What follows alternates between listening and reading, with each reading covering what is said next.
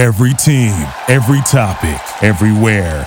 This is Believe.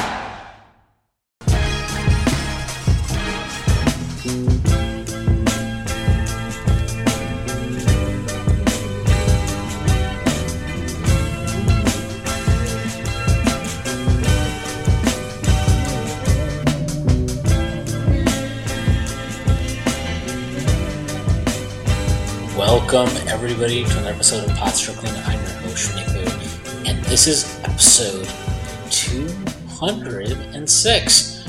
Uh, yes, exactly. Double century. Uh, I am not joined at this moment in time by my always co host for Monday Pods, Stacy Patton. That's at Stacy Patton 89. He is going to be joining us in about 10 minutes. Uh, but I am joined for this very, very special post draft podcast by one, the one and only John Schmeelk, uh, who does about 7 billion things, uh, but most of them for the Giants now. We are robbed of his Knicks, Knicks analysis, but he is here with us today. John, how are you doing? I'm good, man. I'm still foolish enough to, to tweet about the team. I just don't do the podcast anymore because I have a four year old and now about two month old running amuck in my house. So it was either give up some work where I'm not making really any money or get divorced. And I, I, I chose marriage. How's that going? It's, it's going well. Good to hear. Uh, look, I'm not going to waste time uh, doing the Patreon ad read because the great thing about having a producer, shout out Paul Dorsa, uh, is that he can just add that in. Well, before we get started, I do have to make an announcement. This has Patreon. You can subscribe to it. There's a six dollar tier that gets you access to this pod right here, Pod Strickland, but only on Fridays, the one that I do with Prize. That also gets you access to the Strickland mailbag that is hosted every other week by Andrew Steele and a rotating guests of co-hosts, which was fun. There's also you get access to the Strickland Discord, where the conversation never stops. I think we've concocted about seven thousand possible trade trades up in the draft to get Jaden Ivey, some of which maybe we'll even talk about today on the pod. There's a nine dollar tier that gets you access to my podcast, my solo podcast, Strick and Roll, where I rant, rave, and yell about the Knicks even more. You also get access to wonderful weekly articles by Jack Huntley, Matthew Miranda, and others. Uh, other wonderful, wonderful authors we have uh, at Frank Barrett, Jeffrey Rasmussen. He wrote uh, an article recently, which was excellent on there. Uh, there's further tiers. There's a $15 tier, $30 tier, $50 tier, and $100 tier. Those come with a variety of additional benefits like live watch parties, listening in on pod recordings, merchandise discounts, and even potentially co hosting a podcast one day yourself alongside yours truly whether you choose to subscribe or not, none of this would be possible without you. So let's just get into actually talking about fucking basketball. Um, look, I, will ask you this because I think you you've had like a couple of interesting takes. I've thought. Uh, so I listened to you on the KFS pod. I think it was maybe two weeks ago that you were on with them. Yeah, something like that. Yeah, and I actually, so you were like very kind of like I wouldn't say pessimistic or down, but you were very much like this team isn't going to compete for like three or four years probably. And I actually agree with that part of it. I agree. They're probably not in a position to even put themselves in a position to compete for the next three or four years. Where I disagree with it is that like I that that you can even go back and like look at my tweets and like search things I said, but like that was kind of always my belief when they struck out in 2019. Yeah, because yeah, so like I guess like I just didn't I don't care about that, but I will say this: I thought your tweets yesterday about kind of like what happened at the draft were really soberly thought out and very cogent and you know if you just want to expand on what you talked about like I, I thought they were very like, look, like this is all part of the ultimate plan, and you can agree with it or disagree with it, but there is a fucking plan. Yeah, and you know what? It's funny, and you can if you want to go check out. I think it's like a thirteen part thread. Like I said, I don't write or do podcasts, so I got to put my thoughts out somewhere. Um, at Schmeelk. Uh, yeah, and you know it's funny, and I think it was important that I waited until even Saturday to kind of tweet that thread out because it gave me kind of a day and change to really think about like what they did. And the one thing that is kind of confusing me, Shwin, are the people that say, "Well, I don't understand. The Knicks don't have a plan or a direction." And I look at those people and I'm like, I don't I don't understand. Like this is exactly what they did in the draft last year with one of their picks. When they kicked uh, frankly in a worse trade than this one, traded a guaranteed pick in the teens for a pick that realistically might not convey, right? This year, and we could talk about the Kemba trade separately, right? They took a 11th pick in the draft where you were by all accounts and no real draft person, I think, would debate this. Did you know that Klay Thompson was selected with the 11th pick? they were like, they were basically, and we love Prez, and you know, you were past that elite group of players. Like, look, I, I, I if they drafted AJ Griffin, I would have been fine. But if you watch AJ Griffin play basketball, the dude like can't really move. I mean, might that come back with past the injury? Sure, but I don't think. And I and I like uh, Jalen Duren as a prospect. I think he's going to be a good center, but rim running centers in the top fifteen. All right, if he's really good, fine, but doesn't get me excited. So they then trade that pick for one pick that after the Kemba trade, a pick that's going to guarantee to convey in 2025, somewhere in the mid 20s.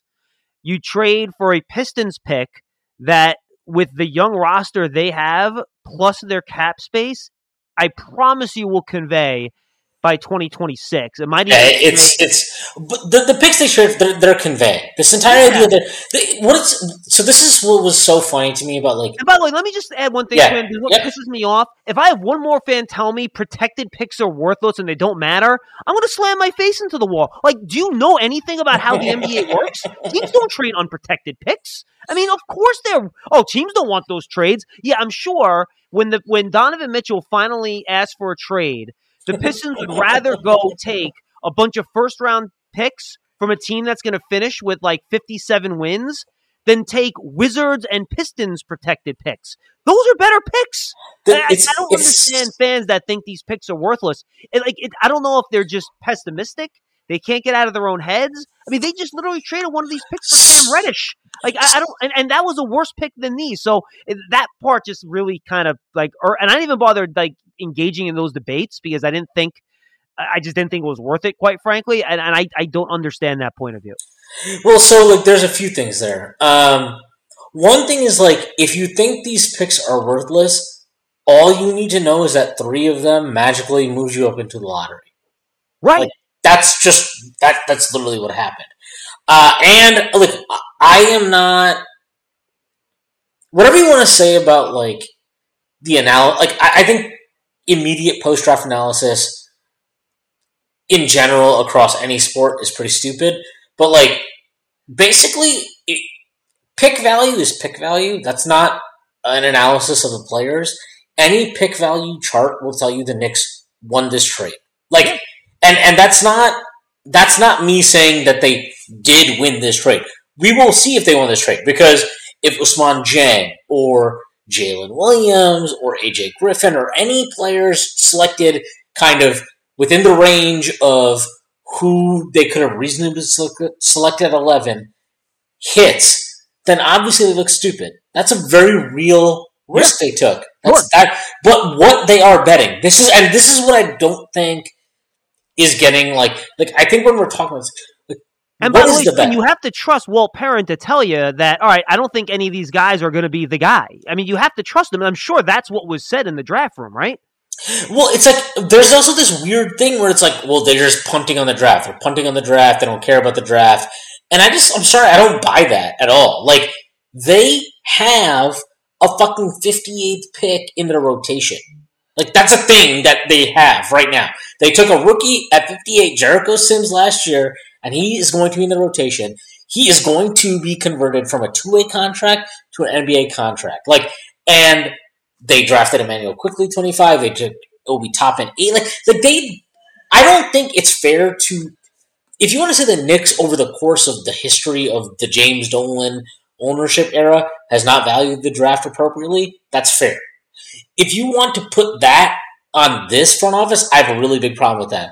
And I think Shwin, by the way, they haven't traded picks since Phil Jackson was the GM, like six years ago. Yeah. So, like, if you want to go back to Isiah, fine, but post Isiah, Steve Mill, like, no, like they they've actually valued their picks a lot.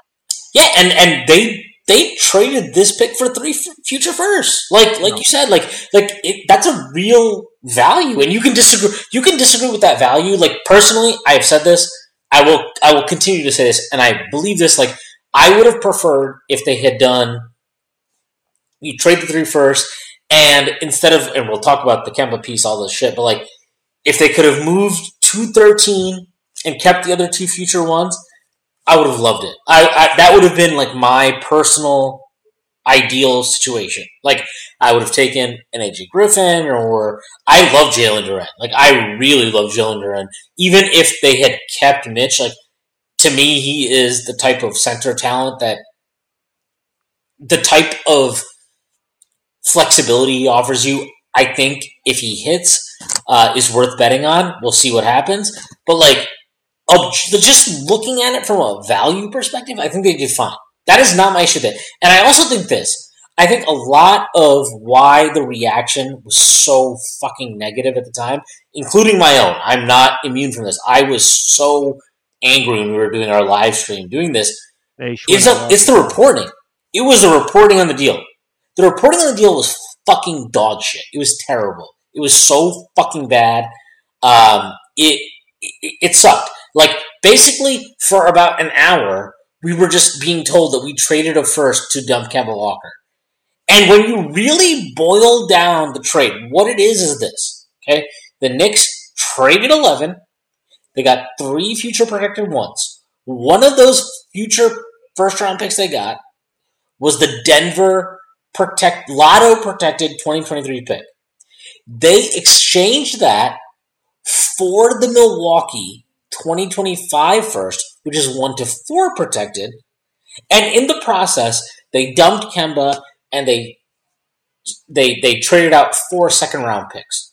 Now, if you want to say the Kemba piece of that dumping Kemba for four second round picks is a problem and that's a shitty value, I don't necessarily disagree with you at all. I do think it was a shitty value. I think they overpaid to do it because I think they felt they needed to. And I think a team like Detroit was positioned to take advantage of that desperation. That said, you walk out of the night plus two in overall first round picks. You cleared cap space which we will get into, for a player that you like. At, at, I would we can just say it's for Jalen Brunson. And let's be real, if they don't land Jalen Brunson now, I think if I were James Dolan, I would feel very justified in cleaning house in the front office because your front office, you have the literal fucking godfather of Jalen Brunson as the president of basketball operations, and you hired his actual biological father, like literally his dad, as an assistant coach. If you fuck this up, like, I'm sorry, I don't think it's rash for James Dolan to be like, you know what? You guys just don't have the juice, and I'm moving on. While, while, while you've still set the cupboard up nice. Hey, look, Shwin, I, I, know exactly what you're saying, and I would have liked to have another young player on the roster, but I also think, you know, it's true that you would have had trouble finding playing time for whomever they would have drafted this year if Mitch is coming back. And, maybe I'm overestimating this. I'm just assuming that Jalen Brunson's going to be here. You know, this is Leon Rose's son, is Brunson's agent. The Knicks have an assistant coach that's his dad if they don't know that Jalen Brunson's ready to leave Dallas, what the hell are we doing here? I mean, the whole reason you hire Leon Rose is because he has player connections as an agent. There is literally no player in the entire NBA that he is closer to than Jalen Brunson. So if you don't know that he's coming, Leon Rose should not have this job. I, I, I don't want to be crass about it, but I, I honestly do believe that. And if he doesn't come at this point, unless they have like you know they end up signing Zach LaVine or or what somebody somebody like that that that would arguably be a bigger fish. You know, I think you know you can argue that Leon Rose has no idea what he's doing, but I, I think my larger point on the thread, and I, I kind of didn't finish what I was saying when when you asked me the first question, was quite simply this is exactly what the Knicks have been doing. Right? They've been trying to stack assets for an eventual trade for a star. And me personally, that's a huge priority because unless you have a star in this league, and I personally don't think anyone on this Knicks roster is going to be that star. RJ, I think borderline at, at you know maybe a couple All Star appearances in his career, but you know that's probably a championship team, the third best player, more than the second best player. So you have to go get a star. So having future assets to do that, I think, is really important. So they've been stacking that for years. They're continuing to do that. And the other thing they've been trying to do, quite frankly, is not suck. Um, I think they would have been okay sucking the first year Leon Rose is here for a full season. You know, then Julius Randle looks like freaking Giannis Antetokounmpo for a year, and they get the four seed. And I think, frankly, that kind of screwed up the front office because then they're sitting there, they're like, well, how are we going to tell ownership and the fans, frankly, that we're going to bail on all these vets that got us the four seed? So they did their best to re sign them imaginable deals last year. And I think you know, partly to the front office's credit, they've recognized that. And I think they see that, look, last offseason was a mess. It was a huge failure overall. It didn't work.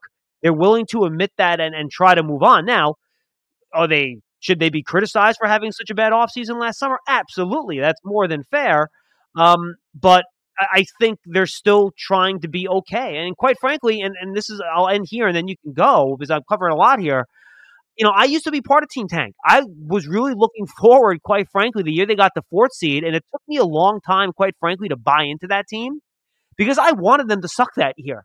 You know, I thought at that point they had Obi at that point already, right? They had RJ, and I thought they needed another top five ish pick in order to have a good enough young core that you could then build around with free agency and trades and stuff like that. Now, I think my opinion is I think we're going to eventually see that fourth seed season as a curse more than a benefit. It was fun at the time, but I think generally we're going to decide, boy, that kind of, you know, probably set them back a year more than anything else. Um, but I think now they're going to kind of reassess and say, look, we are going to try to play the young guys here.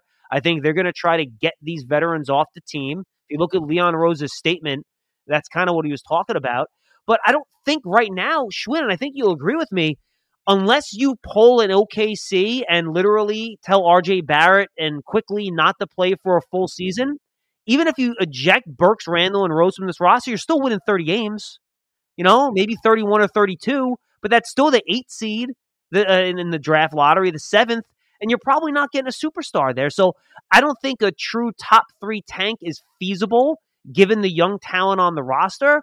So I think the front office is saying, look, our way of getting a star is going to be a trader for agency. And we have to be a better team in order to attract that guy, which is why I think that's why they will eventually sign Jalen Brunson this offseason, which also I think will help take the it'll it'll be easier to take the ball out of Randle's hands if it's they're taking the ball out of his hands for Brunson instead of really, really young, unproven guys like Quickley. So that's kind of how I look at it. Maybe I'm wrong. Maybe I'm looking at it with rose colored, no pun intended, glasses, and, and I have way too much confidence that they know what they're doing. But that's my gut feel as to kind of what the current course and plan is for this team in front office. I could be wrong, but that's my guess.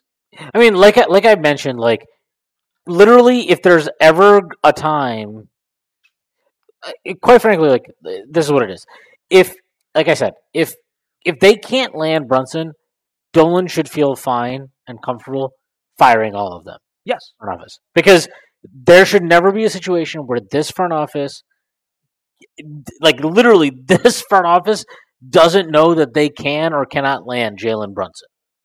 They made these moves, not entirely, but very much in part, to clear space to sign Jalen Brunson. If they do not sign him, I do not care if people think this is rash or if it's an overreaction. If James Dolan decides that they are not fit for purpose after that, I am totally okay with that. Or basically, what you do then, if you like Brock Aller and you like Walt Perrin, then make one of them the general manager and, Yeah. follow, and then fire Leon Rose. That's fine. yeah, yeah. Yeah. That's fine. Just do that. But like, ultimately, there needs to be a complete. sh- There, there should be an understanding. A, a shift in the dynamic of the front office at that point is very much justified. Now, going back to what you talked about in terms of, you know, uh, all the stuff. Look, what I will say, uh, where I disagree with you, maybe I think is that even if they land Jalen Brunson, to me, it becomes even more imperative that they get the fuck off of Julius Randle. Oh, I don't. Yes, I, I agree with that. Yeah. I just don't think it's possible. I think it is possible. I think if they don't set their fucking like, if you don't set the price to like, what do you want for Julius Randle? Like, I do not want anything. I want to be rid of him. Yeah, see, I- I, I don't think they're willing to just do a straight dump. That's but like, and, and but like, and that to me, we'll know. I I didn't know that they were that willing to move off of Kemba until they did it. I'll say really. that. Oh, see, I, I, I, I thought I, I thought we kind of knew that they were ready to get him. Hell I no, I thought they were ready to get rid of him. I didn't know they were so ready to get rid of him that they would have But attached four force. twos is a lot. Four twos is a lot. That's a lot, and I understand. Like, Not when you have a million. but even if you have by the a way, they are still plus four twos, and yeah, with all their other draft picks, those are picks that they probably never even would have made. To be quite honest. hundred percent. But even when you have a surplus, and even when you don't plan on using those picks, that's a lot of picks. That's a lot of picks. I would not have expected this front office. I would have thought they would have used those picks before they had to actually draft them. Well, and sure. How about this? Does that mean that maybe they would be willing to not get value for Randle? Because I was going to say, you know, may, you know, is this a Brock Aller deal where he's like, oh, I don't want to trade Randle Well- when his value is at his lowest, which I get, by the way. But didn't they just do that with Kemba? Yeah, and that, and that's kind of like what I'm thinking is like, I think we're taking a lot of well, there's no smoke about Julius getting traded, so they're just cool with him. I think dude, by the way, he's so sensitive, they couldn't leak that. Exa- because the yes. minute you leak you're trying to move him, he's going to fall apart mentally. Let's be honest. yeah, you know, They don't call him Julius handles bad news well. They call him Julius Randle's bad news well. no, it's it's like I I, I don't and and I'll uh, like look. We all saw the the rumors about Brogdon, right? Like, oh, the Knicks will move eleven for him. Oh, the Wizards would move to like. I never bought that, by No, way. I, I never bought it either. And and now like Well, th- I mean, it was also the way it was. That's um, that's kind of what um, what's been interesting about a lot of these reports. It's like the Knicks are armed with the eleventh pick, and they're interested in Malcolm Brogdon. Okay, you know, like I'm armed with my life savings, and I'm interested in a house. uh, a, a terrible car, a terrible beat up car. Um, and I am, I would, I'm interested in it. You know, I'm interested in this burrito that costs really well. I wouldn't pay my life savings for it. Um, it, and then the same thing's happened with this Cam Reddish thing, where it's like the Knicks were willing to trade Cam for Jaden Ivey.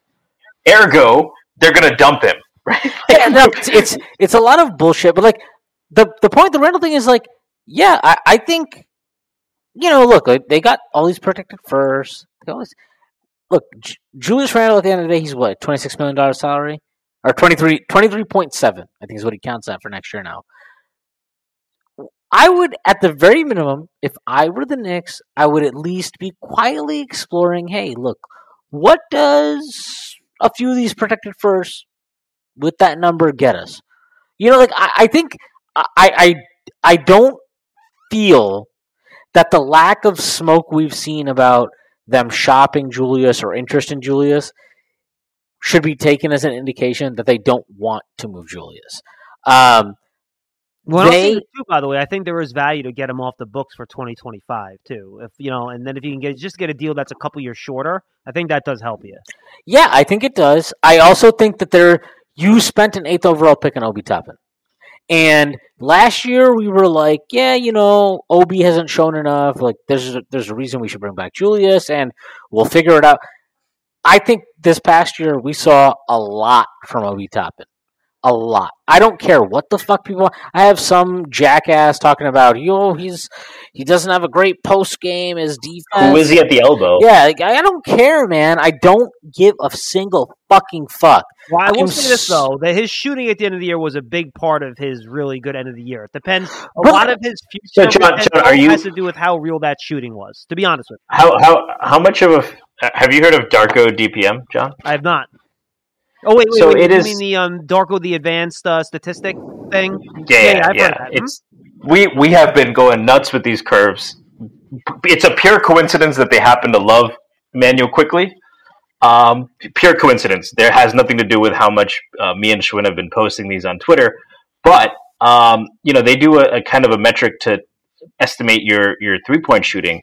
They estimate Obi as about a thirty five percent three point shooter. That's pretty good. Um, and so here's a question I'm going to pose to you because it's tough. This is just a tough thing to empirically tease out as a fact. But my contention for a while has been this guy shot 39% from three, limited volume in college. He's a solid free throw shooter. His form is good. But every time he came into the game for the better part of a year and a half, it was for one or two shots a game in a nine or 10 minute period. Doesn't have a very defined role. Um, and that was what like he was at 20% three point shooting. I don't think he was he might not be at 35% three point shooter. I definitely don't think he was 20% do you think that plays a role in terms of do, how much do you think it's just maybe fool's gold or just randomness that he was shooting better at the end of the year? Or how much do you think it could have to do with the fact that he finally had a defined role and like he didn't have to look to the sideline every time he made a you know he took a shot to see if he's getting pulled? I think it's both. You know, look, we see players go through hot streaks over, you know, 15, 20 games all the time, right? So I- I think he's not a, tw- agree, he's not a 20% shooter, but I don't think he's a 40% shooter either. So what if he comes in like 32%, right? So then he's, um, oh God, the, the center from Indiana. I can't even think of the dude's name. Turner. House Turner. Yeah, Yeah, I think he's better than that. But yeah, that's fair. Yeah, Yeah, you yeah. know, so he's that. So look, and, and I, I know you're the, the Strickland base is probably going to come after me here with daggers. but look, here's how I look at Obi. Okay, he's an okay defender. You know, probably slightly below average, but he's gotten better. Um, he's a below average rebounder. He's an excellent finisher. He's a great cutter off the ball. He's a he's a great rim runner. Um, he's a great guy in transition. I think he's an average shooter. He's a guy that I still think struggles to create his own offense with the ball in his hands. Yeah. And, that, and that that's all fine, by the way. But I do think it limits his ceiling. So, do I ever think Obi Toppin's going to make an All Star game? No, I do not. Do I think Obi Toppin could be a starting power forward for a team in this league at some point? Sure, I could see that. But I, I, And- I, and I, I- I do, and, and that's fine. But I also don't think you build around a player like that either. You know what I mean? do- you I don't think um, you I- I fucking. definitely I, don't think you need to build a- like that. Is why Obi is a good player. You don't need to build around him. You don't need to fucking you know curtail the offense to his fucking specific specificities and what he wants and what he doesn't want. No, He fits in. He fits yeah, in. I he agree. will fit in. He will find a But way. that's to- that's kind of my that's I wanted to follow up with John on that because I think when we're weighing these two things, right? This this we hear these conversations a lot. Is Julius Randle capable of things that Obi Toppin isn't? And There is not capable of nothing. Julius Randle fucking sucks. Wow. There's nothing. That's there's I know. no. I'm setting up. Hold on. I don't care. No, no, no. I don't care. Hold on. I gotta get this. I gotta. I, I gotta, gotta give get this- the I- queen before I give you the hazard. I gotta get this off my chest. Julius Randle should not factor into this team's future at all. No, he I should not with matter. He should not factor into the decision making. They shouldn't give a single fuck about what his feelings are, what his fucking emotions are, or what he thinks, or his fucking contract. Or he is a fucking. He is like a like yeah a cross you're bearing right now. Now, Stacy, uh, Stacy, I, I'm going to steal your point, but I think you make a good point. While Julius Randle is a guy who does do some things better than Obi Toppin, is he a guy that will be able to contribute to a winning team in a specific role better than Obi Toppin? And Exactly. I'm Yeah. not sure No. that he is. No, it's impossible. And, and especially on this team. Uh, by the way, I am Stacy. I hopped on uh, kind of late. I, hi, John. Um, I am on Central Time this week and forgot that there is apparently a time difference. So Where are I had to hop on late. Uh, I am in Minnesota. Minnes- I can't do it. Minnesota. you're you're in Minnesota. Minnesota. I'm hanging out with Kermit Wilson. Minnesota. How is he doing? Uh, he's he. I dunked on him actually, so I'm, I'm not advertising So you're Wancho. Uh, yeah, I'm Wancho. He told me he wanted RJ to have the last shot, and I said, "All right, well, you you don't want me to have the last shot." But he, on the, the next point, I think John, you hit on, hit the nail on the head, and it's also like when we talk about this team on the surface, you're like you're getting rid of Julius Randle, replacing with Obi Toppin. Oh my God, that's a downside, right? And who I think thinks that? Julius Honestly, Randle was the that? People on Twitter. So and, basically, and probably basically, like I think it's people that didn't watch the Knicks this year. Now, I will, Shwin, I will say this. I think if you look at how defenses react to Randle, they do not react and shift their defense towards any other Knick player as much as they do to Randle. I do, But think he doesn't capitalize on it, so it doesn't matter. I- Like I mean, he's fucking averaged twenty. No, I don't care. I don't care. I don't, John. John, I promise you, I don't give a fuck what numbers you're going to throw at me. I do not give a single shit what Julius Randle averaged. He could average 17 fucking assists oh, No, per fine. per three shits he takes, and I don't care because he fucking sucks. He was so bad last year. He played like a selfish piece of shit asshole. He was a terrible leader. He showed zero fucking leadership. He was a garbage. Like, what was he? Fucking 51 and a half. He had a worse true shooting percentage than RJ Barrett, who everybody wants to talk, oh, he's inefficient, inefficient. This guy was, oh, he's bringing, he's bringing the pressure off RJ. What pressure? What pressure? He brought pressure onto the team with his own fucking bullshit. We had the most epic victory of the year against the Celtics. We come back from like 25 down. This is like this insane epic victory. RJ hits this insane game winner off the fucking backboard. And what is the storyline for the next fucking week? It's about this fucking asshole giving everybody a thumbs down and then saying, well, oh, what did it mean, Julius? Oh, I told him to shut the fuck up. Like, fuck him. I'm how so sorry. about Fuck this guy. Get him out of here. I don't want him on this team anymore. He doesn't deserve to be on this team anymore. The fact of the matter is, the team plays better without him. I don't care what his individual numbers are. Every single metric is better without him. Assist percentage, true shooting percentage, offensive rating, defensive rating. Like, there's literally the only thing that's down is Shwin's heart rate. there's not no, but you can joke about all you want. There's literally nothing they did on the floor last year better with this sad sack of shit on it. Okay, there's not a Can I can I point out two things? Wait, Sorry, I just way, want to point out two things. I, I agree with you. And then him walking off the court, like pouting when they had that big win at the end of the year, too. Like, look, I, I, I agree with all that. If I could erase his contract and get him the books right now, I absolutely would. No argument on any of that. Go ahead. yeah. And be a culpa. I was wrong. I was wrong. They shouldn't have extended him. We were all wrong. So if you were if you were one of the people, shout out State NYK Pod, whatever your new handle is on Twitter.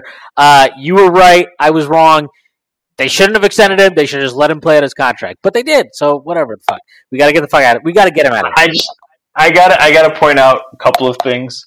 Number one, there's a volume thing that like shows how loud you are on our pod thing, and this is by far like it goes up and down like a heart rate monitor. This is by far the loudest. Like it's just a straight block going forward for about 15 minutes. Um, going back to to I, I will say I think with Randle they really didn't have a choice. I think there would have been outrage if they let him walk last year, or, or that they didn't re-sign him, and then he. Or I mean, I think the worst case scenario I guess would have been if you if they just picked up the option and, and didn't sign him.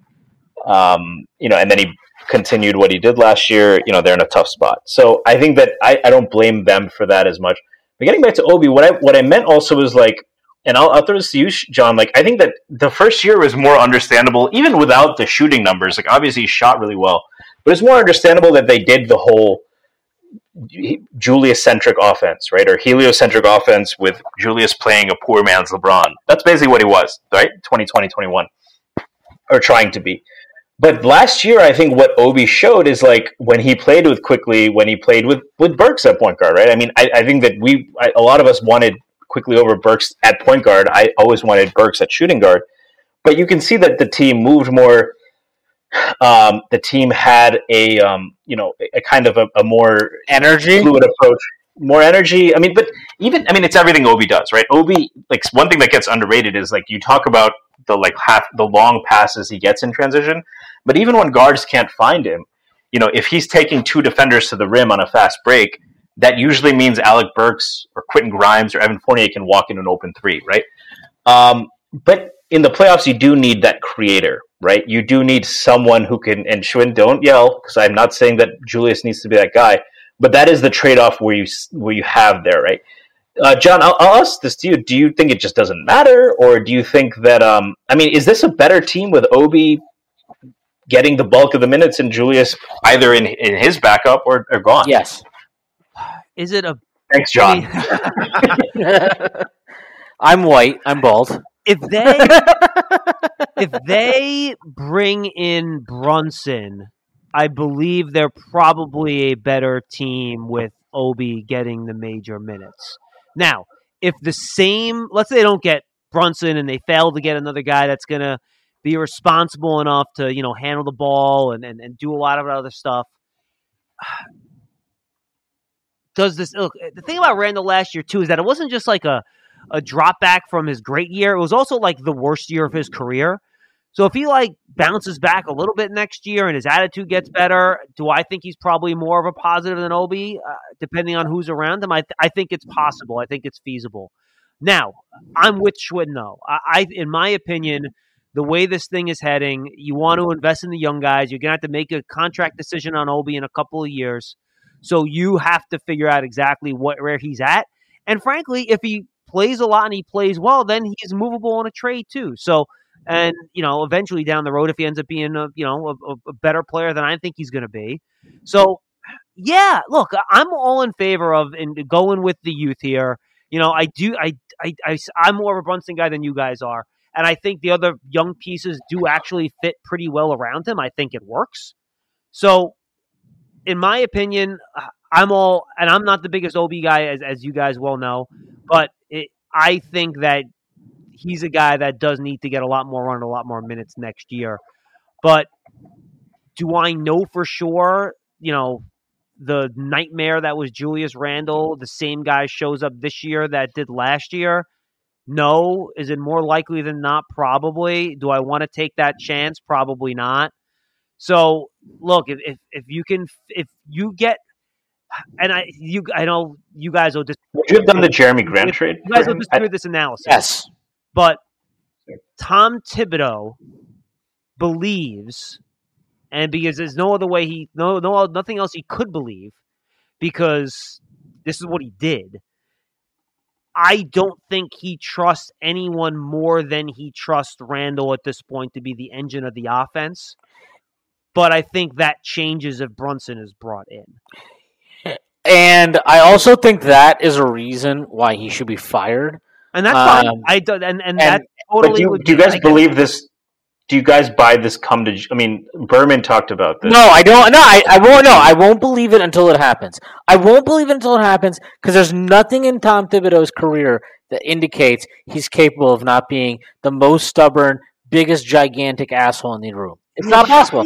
There's nothing not in his turned off by Randle last year. I mean, we all saw it. I mean, but but he like he never changed. Like this entire idea that he couldn't do anything is bullshit. Like, what could he not do? He couldn't do anything. Like he couldn't. He played the fucking guy 36 minutes a night. Okay, like there were games where Julius was literally being the most cringe, gigantic asshole piece of shit and he would still trot him out there for 36 a night. And Obi comes in there for his token six minutes each half, sprinting up and down the floor, trying as hard as he possibly can. It didn't matter. So I'm sorry. This entire like Juliet, like I don't care what Tom Thibodeau thinks. I don't care about what he wants. I don't, and I'm not. I know you. Did you watch the film? No, I didn't, and I don't care what Alan Hahn and his fucking blue check are telling me about what the scouts are telling me. Like, I do not give a single. Hey, John's a blue check too. Let's. Yeah, well, John's a good. John. John's a good blue check because he's not a fucking simp for Tom Thibodeau and his fucking crew. All right, like I'm sorry, but if you want to sit there and tell me, oh well, well the scouts, the scouts was so, the scouts are fucking stupid sometimes too. Because you know what, the scouts let Immanuel Quickley last 25. The scouts let Desmond Bane last a 30, right? So I don't give a shit what NBA scouts say all the time. Okay, yeah, it's a, it's all that is. It's a it's a point of information. That's it.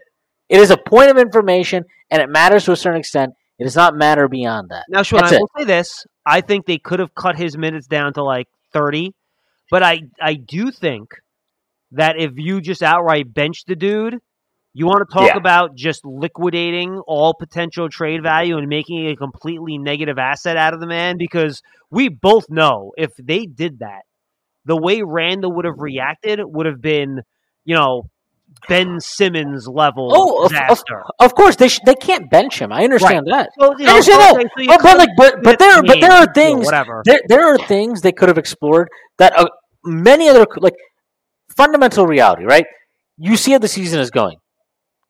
There's no data to indicate that Randle at the four, no matter what the lineup, no matter who you're playing him with, it works. Nice last year. Okay, now maybe that's a Randle thing, maybe it's, a, but it doesn't matter. It wasn't working. I will say this too. I do. He would not I try. I think. I think. I think. impacted by whether or not you're playing against starters or not. I But think they okay, just that, okay. I agree. I agree. But he never. I'll give you. I'll give you two examples. Okay, two examples of games where he played Randle and Obi together, and it had a great positive impact. no, and that's fair. I First- agree with you. First game of the season against Boston in real minutes, he had to play Ro- Randle and Obi together because Todd was out and um, Noel was out. Both of them were out. He played Jericho Sims. If you can go back and watch the game, he played Jericho Sims for like two minutes in the first half, and was like Jericho was not up to speed because he was a rookie and he's raw as hell. And he immediately pulled him, and he played when Mitch wasn't in the game. He played Randle and together. Super impactful minutes. And if you go back and watch that game in the third into the fourth quarter, those minutes turned the game towards the Knicks. Now, second game, go watch. What I think it was their second game in Toronto. Second game in Toronto, we are getting absolutely destroyed. We're down like 18 within the first eight minutes because we're playing our wonderful starting lineup with Kemba Walker, wonderful player, really, really good. I hope somebody There's a reason they call him Kemba Runner, am I right? Yes, exactly. Kemba Sprinter. Um, Obi come. He has to play Obi because I think Mitch was in foul trouble and Noel was in foul trouble or something. They turned the game. Obi is literally the best player on the floor for like two quarters. Literally the best player on the floor for two quarters, and we nearly win that game. But the point is, like, he never gave it a chance. He never gave it a chance. And I promise you, he is the only fucking coach in the NBA that would never try that. And look, that's fair. That's fair. That's He- why I think the front office has to work. And it's on them to- too. It's on to- it's on them too. By the way, they're they're the ones they're the ones, off season to prevent Tom Thibodeau from doing what he did last year. and they hired him, and they are keeping him. So this is on them too. This is not like me putting it all on Tom. Like it's on them too. Like they they're keeping him. So if this is your coach, you better figure out a way to streamline this roster. And we need to get into this because we talked about Julius and Obi way too much than we t- should have talked to on a post draft pod. Let's talk about. We got to talk about Jalen Brunson. We Oh, by the way, to- I, I have a Well, can we talk about Jalen Brunson versus another guy? But sorry, yes. Sean, go yeah, ahead. re- quick question um, before we jump to Brunson, we will. Do you guys think it's actually possible for this Knicks team to actually try to tank at this point? No. You know, people No. tweeted me like, if you just benched the veterans last year, you would have won like 28 games. I'm like, guys, you think Alec Burks point guard helped the team win?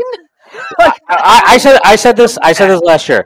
I think if they had played the young guys more, they would have been in the play-in. So I I fundamentally do not think that they are. and and a chance. uh, the the, cl- the closest I think I've seen to that because also the pe- the games that people complained the most about was like we were happy to see Obi and IQ and uh, you know the young guys play well and Sims. I mean, first of all, I think Sims is, doesn't get talked about enough, but he was lost beginning of the year against Atlanta. yep. He did not look like an oh, NBA player ready. and then he went to from that to being, you know, I mean, the, I don't think he's Mitchell Robinson's level yet. Shwin is not as high on Mitchell Robinson as I am, but he he's a viable rotation player, I think, at this point. Um, but th- that's when they were complaining. It's like you're complaining about like what were we supposed to do, right? And I think the closest thing someone mentioned it today, and it, it was you almost had to laugh when he, they said it, but he was like, you'd have to try some experiment with Quickley and RJ, where you like did what OKC does with Shai Gilgeous-Alexander, where you like bench them half the time or don't play them. Which a it's an RJ contract year, so let's see how that goes over. But um, that, it's it's almost comical, like what you'd have to do to lose games. So no, there's no way they could. That, that's out of it. Yeah, like, out I the said, if they wanted the tank, it was going to be the, the the the COVID year, but they ended up being good. And then since then, there was really no. And people like fans don't realize like the the levels to which NBA teams go now when they really want to tank. Like it's not like 27 wins is like gonna like get you like a top three odds in the. You got to win like 21 or 19. It's a miserable. You got to go thirty minutes Really of. You got to to go thirty minutes of that too. Poku. Thirty minutes of Poku is the. Well, rest. I mean, look, look, like, no, like, like, let's. If we're being real about it, like, there is no path to the Knicks tanking that doesn't involve shutting down guys like Quickley and Obi Yes. and RJ. There's Yes. no path to that.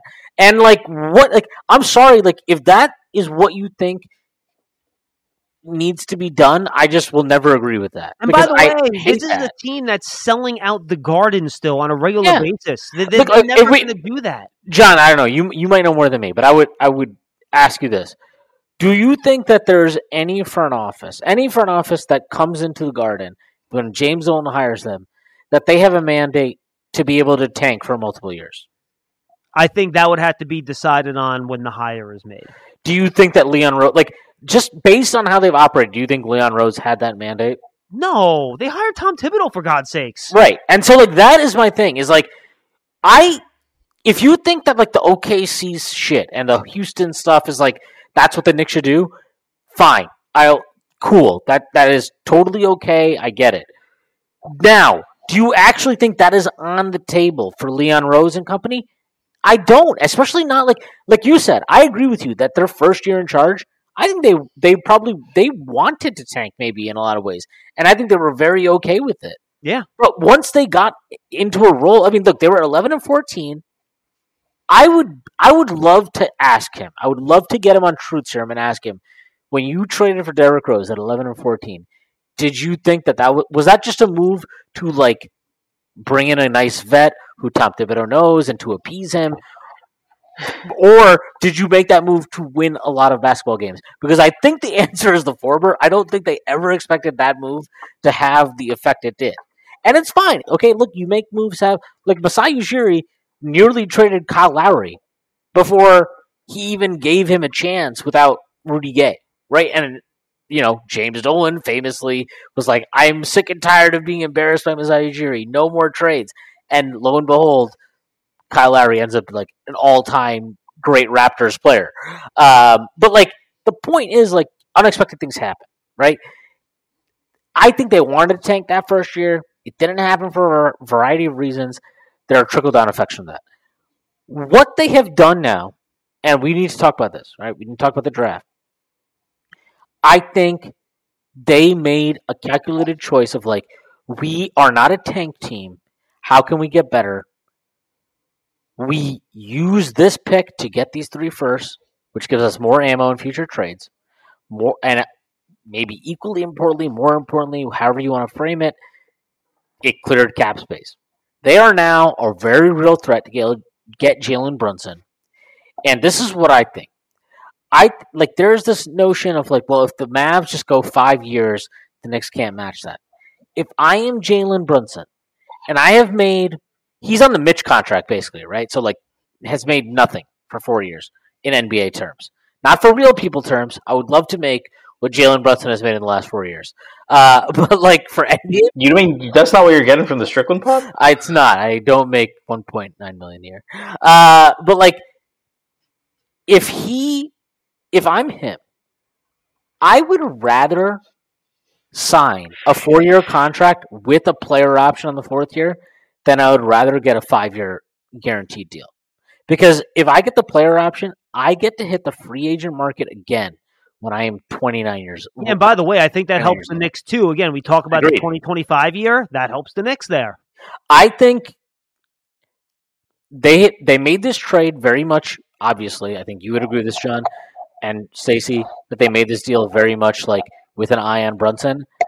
I I don't agree. 100. Which which deal are you talking about? Four seconds for Kemba? Yeah, trading out of the 11th pick. no no no has not that not very not, not to that not that not that the second Yeah, but I think it's important because I see way too many people saying we dumped a first for Kemba to get rid of Kemba. Don't get me started. It doesn't make a lick of sense. They no, they didn't. That, that the the two trades were linked, but they would have traded out of that 11 pick even if they were not trying to move Kemba for cap space.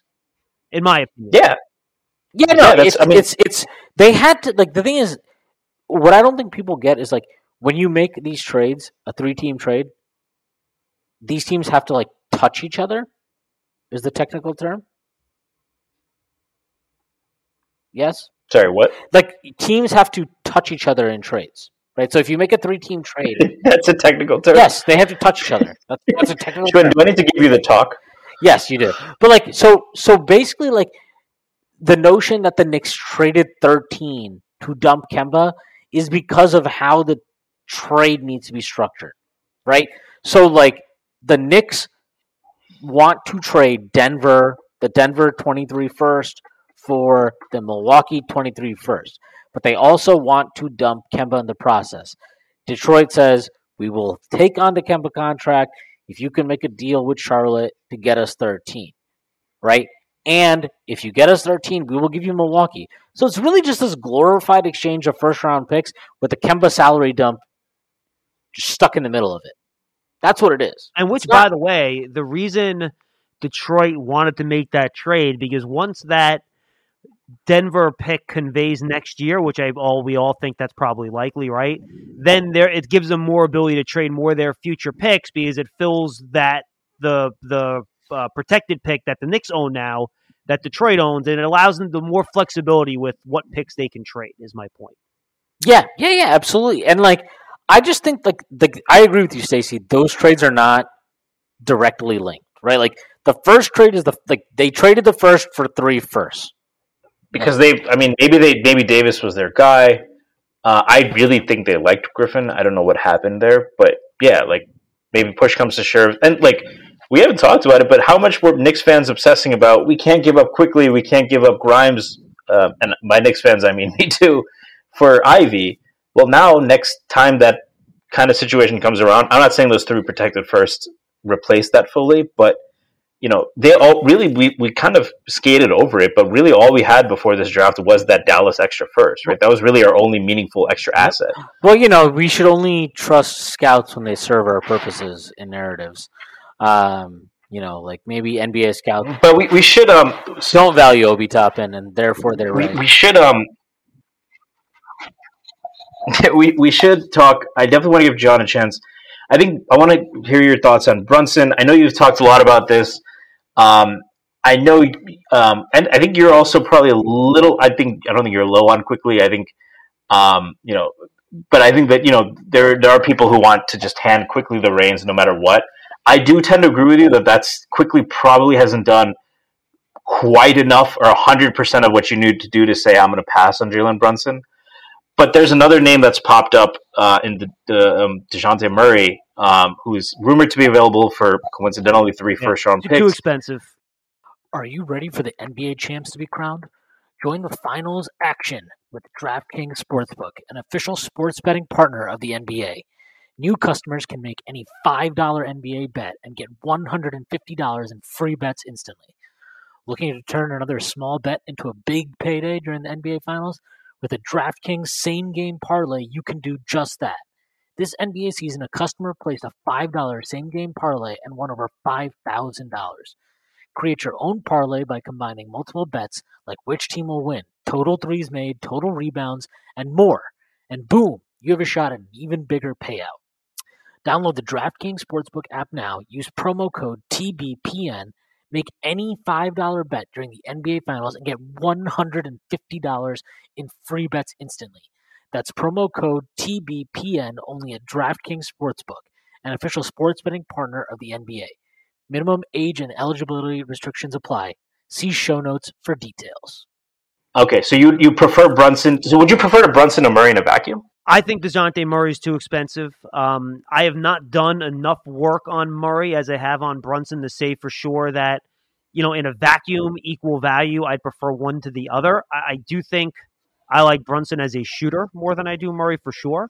But the bottom line is that you're going to have to give up those picks for Murray. Then you're going to have to pay him probably more than you're going to pay Brunson, to be quite honest with you, because you already, you know, invested so much in him with the trade that given that Brunson for the most part will only cost salary cap space and whatever you have to move to to get that salary cap space and all those factors in the mix i think brunson makes a lot more sense because again my whole thing here and the reason why i think i was more positive about draft night than everybody else is that eventually you want to land a star player if you want to challenge for a championship. And I don't think that player is currently on the New York Knicks. So I think trading for DeJounte Murray actually makes it less likely Hmm. you're able to obtain that superstar down the road. While I think the Brunson move by just using cap space to bring him in makes it more likely. So I, I would, it, given the circumstances, I would rather have Brunson. Um, I Yeah. I have absolutely no desire to to add Dejounte Murray to this team. I think he's a terrible fit with RJ Barrett. If you want to add Dejounte Murray to this team, I think you're essentially saying that you don't think RJ Barrett is worth significant consideration as doesn't Murray have to have the ball in his hand? Isn't that his Yes. deal, right? Yeah. That's what I think. And like, look, maybe I'm wrong. Maybe he can develop. I will just say this: I saw somebody replied to you, Stacy, and said, "Oh, a couple years ago, Dejounte Murray shot well from fucking three on catch." and Well, last year on catch and shoots, I tweeted this that he was 35% on catch Yeah. and shoots on, And- on and about I- three attempts a game. So it's not nothing. yeah, no, I think it's nothing because I don't think teams give a shit. Like, I don't know if you go watch the game they played against the Pelicans in the uh in the play-in. Nobody gives a fuck. Nobody gives a single fuck about Dejounte Murray shooting catch and shoot jumpers. They want him to shoot those shots. They're happy for him to take those shots. They love for him to take those shots because he doesn't want to take those shots, and it's very, very obvious when you watch him play. He doesn't want to take those shots. How do you weigh that though? If we're talking about Brunson, He has no versus- gravity. Like, well, yeah. So you talked about you talked about Murray being a better fit with RJ. Um, I don't think John, you would agree with this. I think that the gap between, to me at least, Quickley and RJ is closer than the consensus, and I think the fact is Murray is perhaps the best backcourt partner for Quickley because he complements his strengths very well. The kind of fit issues you might have with Brunson and Quickley starting together. And, and and maybe you know maybe that maybe you shouldn't be thinking about Immanuel Quickley when you build your team and, and you know, I can certainly understand where you might be coming from but if we're worrying about RJ uh, you know Brunson is you know not an ideal fit with Quickley because of the defensive end right Okay, so that was my question. Is is the reason they don't fit primarily their size and, and defense? In your I think that would be kind of the you know I mean it's just it's tough to believe Thibs would trust them together for I extended think minutes Quickley can guard twos. I got to be honest with you. His I, I'm I do too, higher but on yeah. his defense than others. I think his defense was fine, and frankly, I I see fans talking Frankly, about RJ. huh? He was like RJ was kind of all defense this year. I go, dude, no. RJ yeah was legitimately bad and a lot. Like Yeah. Jimmy Butler, like bitched him. I mean, let's be. I mean, there were a Yeah, he couple did. games where he Yeah, he did. embarrassed RJ Barrett. I do want to highlight that John said frankly as in Ntilikina when talking about defense, so I'm going to assume that was on purpose. But um, but um, I do agree that Quickley can guard twos. Um, I just don't know if Thibs would trust two sub six. I mean, has he done that ever? No, it's a fair point. uh, I will say this: He is long though. Quickley, he's got the wingspan. Yeah, I I get and he got a lot stronger last year. That was a big difference. I, I I get your point about if you believe Quickley is a better prospect or a similar prospect to RJ, is Dejounte a better fit next to him? Sure, I get that point. I do not like players whose entire value is tied to what they can do on the ball that have limited off-ball utility. I think What about LeBron? Uh, I think LeBron is a singular force of nature. So if Dejounte Murray was LeBron, then sure. And you're going to look pretty stupid when we come back to this pod in a few years. Same for Giannis, right? Because Giannis off the ball doesn't give you much. if you if you have if you have a super Giannis, if you have a superstar caliber player already in place, right? Well, who's And the you wing think- player that that is it's primarily just only on ball? Ja? yeah, maybe or Jrue. I think Jrue's primarily an on-ball player on offense. I know he had a really good three-point shooting the year this year, but like Is Wow. Jrue like if if we got Jrue for three first round pick? I mean, is Jrue the best comp for Demar? I think uh, so. I think, he's better, I keep I, on- I think he's better than Dejounte, but yeah. by the way, it's a Texas team and it's D Murray, so I keep almost saying By the Demarco way, Murray. Dejounte. Jimmy Butler's not much of an off-ball offensive guy because he doesn't shoot threes. Yeah, but he is a lot better than Dejounte Murray, in my opinion. Oh, absolutely, hundred percent. Yeah, yeah, and that, that's and that like like look, this is the fundamental reality. I don't give a shit. We can talk about all the things Dejounte Murray's great at, and all these fucking things, all his wingspan, his height, whatever.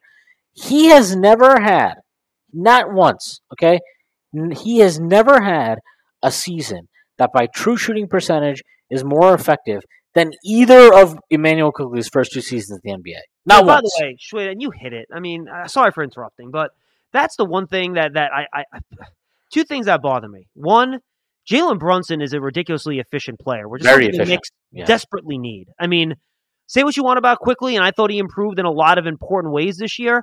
His shooting still wasn't where he needed to be. RJ's efficiency certainly not where you need it to be. We talked about Randle; his efficiency sucked. You need somebody that's actually going to give you be an efficient player, and I think Brunson's that guy. And I think he's a good leader. He moves the ball, um, and frankly, he he has a good mid range game, which is something RJ He has an have. awesome mid range game. He does not have that, right? And Quickley, he has the floater, but he's not doing, you know, pull ups from, you know, 7, 15 to 20 feet because of his low release and, you know, other reasons, things like that. So Brunson brings the mid range ability that Julius Randle thinks he has, but doesn't, except he, Jalen Brunson can actually do it. And I think the Knicks do need that, especially at the end of games. We talk about how much the Knicks blew leads and lost close games this year, you have a guy like Brunson that's going to be a steady leader, make the right decisions, make mid range shots, and by the way, create his own action. Like he will immediately become the best creator of his own shot the Knicks have the minute he walks in the building. And it's not close. I, these fans are like, oh, well, he's only does these things because Luka Doncic is there. I heard you when you were on with um uh your your pod over the weekend, Shwin. I forget who your guest was. And you were dropping his Derek numbers Rafer, yeah. when Luka's on the bench. Yeah. And you're absolutely right. Like, it, uh, do these people not watch? Like, it's not like Brun- like Luka's getting doubled. He passes it to a wide open Brunson and he scores. No, Brunson has the ball and he's running the primary pick and roll. He's running the primary ISO and he's getting his shots anyway. Like, he's legitimately, despite the fact he shouldn't be, given he's like six two and not athletic, he's he's good at it. He's just crafty. He's smart. He knows what he's doing. The Knicks don't have guys like that right now, and I that's why I, I think more than others why he would be such a good fit. Anyway, But uh, on that same note, if we're talking about mid range, and I 100% agree, and I think the biggest difference, um, I think the biggest difference, and I think I tie this back to the Randle thing, Is it that Jalen Brunson knows who he is at the elbow? knows who he is at the elbow. But when you're talking about Randle versus Obi, for example, right? But really, uh, Randle centric offense versus kind of a kumbaya spread the ball, like the kind of offense that I'm talking about that we saw with that 36-4 run against. Or it wasn't one run, but you know the bench guys. Cam was part of it. Grimes Quickley running the point guard with RJ kind of co-running it, right? More of the egalitarian offense. Um, you know that feels like it would be better, but I do think they would run into difficulties, certainly in the playoffs, if, if we were to get there, but also against really good defenses, right? And Brunson is more playoff proof or elite defense proof than Quickley, who, to your point, you mentioned the low release at the mid range um, and going left, right? But the other person who is a very good mid range shooter for the last three years has been consistently shooting over 45% on a pretty high level of difficulty on a poor team um, is Dejounte Murray. Um, and he is uh, this, you know, he's 25, bigger than Brunson. Um, and I mean, if we're going to take that into account, which I definitely agree with John that that would be the biggest thing Brunson adds. I think that I agree on the value thing, but I also think we're underrating what Murray would bring to the offense, and the idea, by the way, that if we sign Brunson to this deal, if they wanted to give Brunson a max, so if they gave Brunson like the 25 that he's rumored to be after, he could be this player, and I think I'd be fine with it. But if they sign him to a max, or even if they did sign him at 25, but I wanted to think about that upside thing, it would be the fact that he's a, he's a above average three point shooter on about three attempts a game. He could probably get to his pull up from three whenever he wants. Uh, and this is getting maybe into like the Presidente details of like shot, you know, shot prep and all of that. But do we buy like I think one of them his like if we're gonna get that player right, we want them to be able to pull up from three at volume. They don't have to be Quickley. They don't have to be Steph or Trae, but they have to pull up more from volume. Do, is there a reason to believe Murray can't do that, or that Brunson is that much more able to do that? Yes. When has Dejounte Murray shown that he is a plus three point shooter? Well, he's an elite pull up mid range shooter with a high release do you, do you, and a really good free throw shooter. okay. And, like, if I were if I were to give you seven hundred million dollars to bet on one player making a three point shot, who would you bet on? I probably would bet on Brunson, but I'm that's I'm asking you guys because I'm interested in your. But that's opinion, my so- point. Like, like I don't like we can sit here and nitpick, and you can tell me all these fucking stats about Dejounte Murray, and I think Murray can shoot. I think the idea that he's a non-shooter is overblown. That's the point. I don't think he shoots from three, and I don't think teams give a fuck about him from three. now, but he is 25 and he's he shoots really well everywhere else, right? I mean, he again, he has never had a season that is even touching league average true shooting for his position. Well, look, I'll put it this way, guys. We can have this or debate of those guys in a vacuum, but it's it's immaterial. Is Dejounte Murray three first round picks better than Jalen Brunson? No, that's what it comes down to. No, it's Yeah. not. it's And not and and the other thing that people are forgetting, and because probably they don't even know this, is like w- one of the pieces of reporting is that within a year, because he has two years left in his contract, and in a year he wants an extension. He wants a max extension, which will be like a five-year, two hundred million dollar extension. I'm sorry, like I have zero desire to trade out. Like if the if the choice Is he better than a De'Aaron Fox? Do you think, Murray? yeah, because he's a plus defender. But like my thing with the plus defender thing is this: is a, is Marcus Smart a way better defender than Jalen Brunson? Absolutely, right? I think we would all agree with that. of course. Yeah. Do you think that, like, if Jalen Brunson was the point guard of that Celtics team, I I think they win that championship, and that's not because I think Jalen Brunson is like this singularly transformative player, but it's like they literally were not. They wanted Marcus Smart to shoot. They were just like, okay, you can you can take these shots, and they dared him into it, and you know they they played the odds and they won in in part because of that. Like And by the way, I think we figured out that it's really hard for guys like Tatum and and um, the and the, rest of the guys there to to be the primary, you know, LeBron style point guard Right. at forward. It's just it's a hard thing to do. That's why LeBron is LeBron. Like Right, that's exactly. what And that's why Boston sucks. Let Let's not lose sight of the most important thing. right. Boston That's why. Boston sucks. And by the way, you know, Kawhi, he always had, you know, when he won his title, he had a point guard with him. He didn't have to do all of that stuff on his own. Now, I think Two if you count also VanVleet, right? Mistake of not running more action Right. for those guys to give him easier looks, and they, you know, oh, go dribble from 27 feet away and make a play. You're asking six, eight guys to do that. I think that's a big ask. I think they could help those guys a little bit more. But look, it's it's just it's hard to be that guy with that type of volume and you know pressure on your shoulders if you're not. And look, I love those two guys. I think they're both really good players. They're both all stars. They're both max players. I think probably give or take. But that doesn't. There there are levels of max players, right? You you're the LeBron and Giannis max players, or are you the next level of max players? And those guys are the next level of max players. But I, I do want to follow up because Toronto is an interesting thing because I think if we did sign Brunson and we wanted to give it a shot with Quickley, I think that backcourt with Lowry and VanVleet would be the ideal for how I could hope they would end up. So the two things I would ask is one, why didn't take I mean, in your guys' opinion, why didn't Brunson take more threes? And two, yeah, can they end up being that kind of a backcourt, especially given Quickley's length and perhaps additional strength gains? I think Brunson didn't take threes because he is not naturally geared towards being a three point shooter. Um, I think that I would bet on his experience this year in the playoffs, making him work to be a better three point shooter. And given his track record of improvement, I would bet on him becoming a better three point shooter. Two stats I want to bring up. I think, by the way, I think he's an old, to your point, Sean. I think he's an old school basketball player where he probably thinks pull up three pointers off the dribble. In his mind, he was taught as a kid those are not good shots.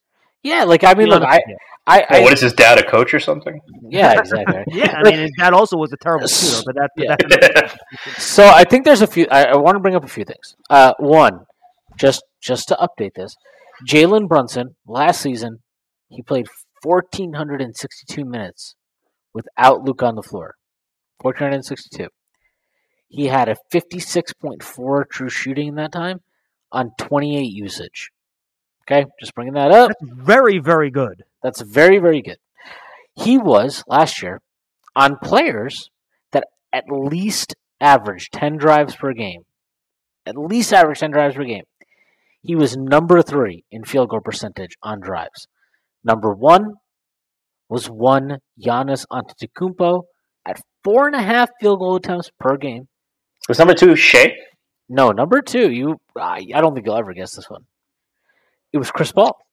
I think you say Frank Ntilikina, but Yeah, no, I, Frank is a god compared to these. Yeah, and by the way, not to nothing, Brunson actually has like that kind of slow motiony Chris Pauly type Yeah. of drive Yeah. game. He Yeah. he just isn't as gifted of a of a playmaker. He doesn't see the game quite as well. he as loves to put guys in jail. You know, kind of the same way. Yeah. yeah, yeah. So Chris Paul, Well, I meant that seriously. like the uh, the Yeah. you know using his ass. That's what I Yeah. meant. But back that thing up. Uh, Chris Paul, fifty-eight point two field goal percentage on four point nine field goal attempts per game on drives. Jalen Brunson was number three, again in field goal percentage. Fifty-six point seven field goal percentage on six point four field goal attempts per game on drives. He averaged thirteen point six drives per game. I would venture to guess that number goes up if he's a lead ball handler in terms of the number of drives and number of field goal attempts. I think he's shown that he's capable of doing it. Uh, the final stat I'm going to bring up Jalen Brunson, of players who played at least 10 games, just 10 games, and averaged over four field goal attempts per game on pull up jumpers, Jalen Brunson was, he ranked number three, four, six. He was sixth in field goal percentage. Wow, that is really good. It's really good. He did only take one, only one of those attempts of his five point two that he averaged were threes. So this is one per game, you mean, right? Yeah. Not Yeah, one all one- season. yeah, yeah, no, not one bro. So about twenty percent of his attempts all season. Yeah. Yeah, so twenty percent of, of his pull up attempts all season are from three. The rest of them are from two. So if you actually, I'm not joking, if you calculate this out, he shot fifty percent last year on pull up twos. Fifty percent on pull up twos last year. That is insane. That is And- DeRozan, Paul, KD level stuff. That is that is a thing the Knicks have not had for uh, in a long time. Now, is there a possibility he just had a hot shooting season? Absolutely. That is always a thing that you need to be conscious of, and you ultimately need to make a value decision on. But I will say this, and I will never say this again in my life. So I want to make this very, very clear. I will never say this again in my life. When we did our live stream, I basically lost my mind uh, when the trade was being reported as like, you know, got three first, but we dumped one for Kemba, so we got two first, and I was like, wow, we did all this for Jalen. We traded a first and all these seconds just to make space for Jalen Brunson, and he's this no All Star upside player, blah blah blah blah. Like, I'm ne- I'm gonna say this once and never again. Tyrese made a good point. Tyrese made a very good point. wow. Yeah, Yes, if, if you ever thought the apocalypse was hand, uh, was coming, this Yes. is a big sign. this is a sign. Tyrese Not that Tyrese made a good point. The fact that Schmidt said that Tyrese made a good point. he was like, because I was like, I do you think that there's any chance that Jalen Brunson can be an All Star point guard? And he was like, yes. Like, look at the Eastern Conference. At the time, I was so upset. I was like, "Fuck you! It's not possible. I hate you. Fuck you! I hate your life."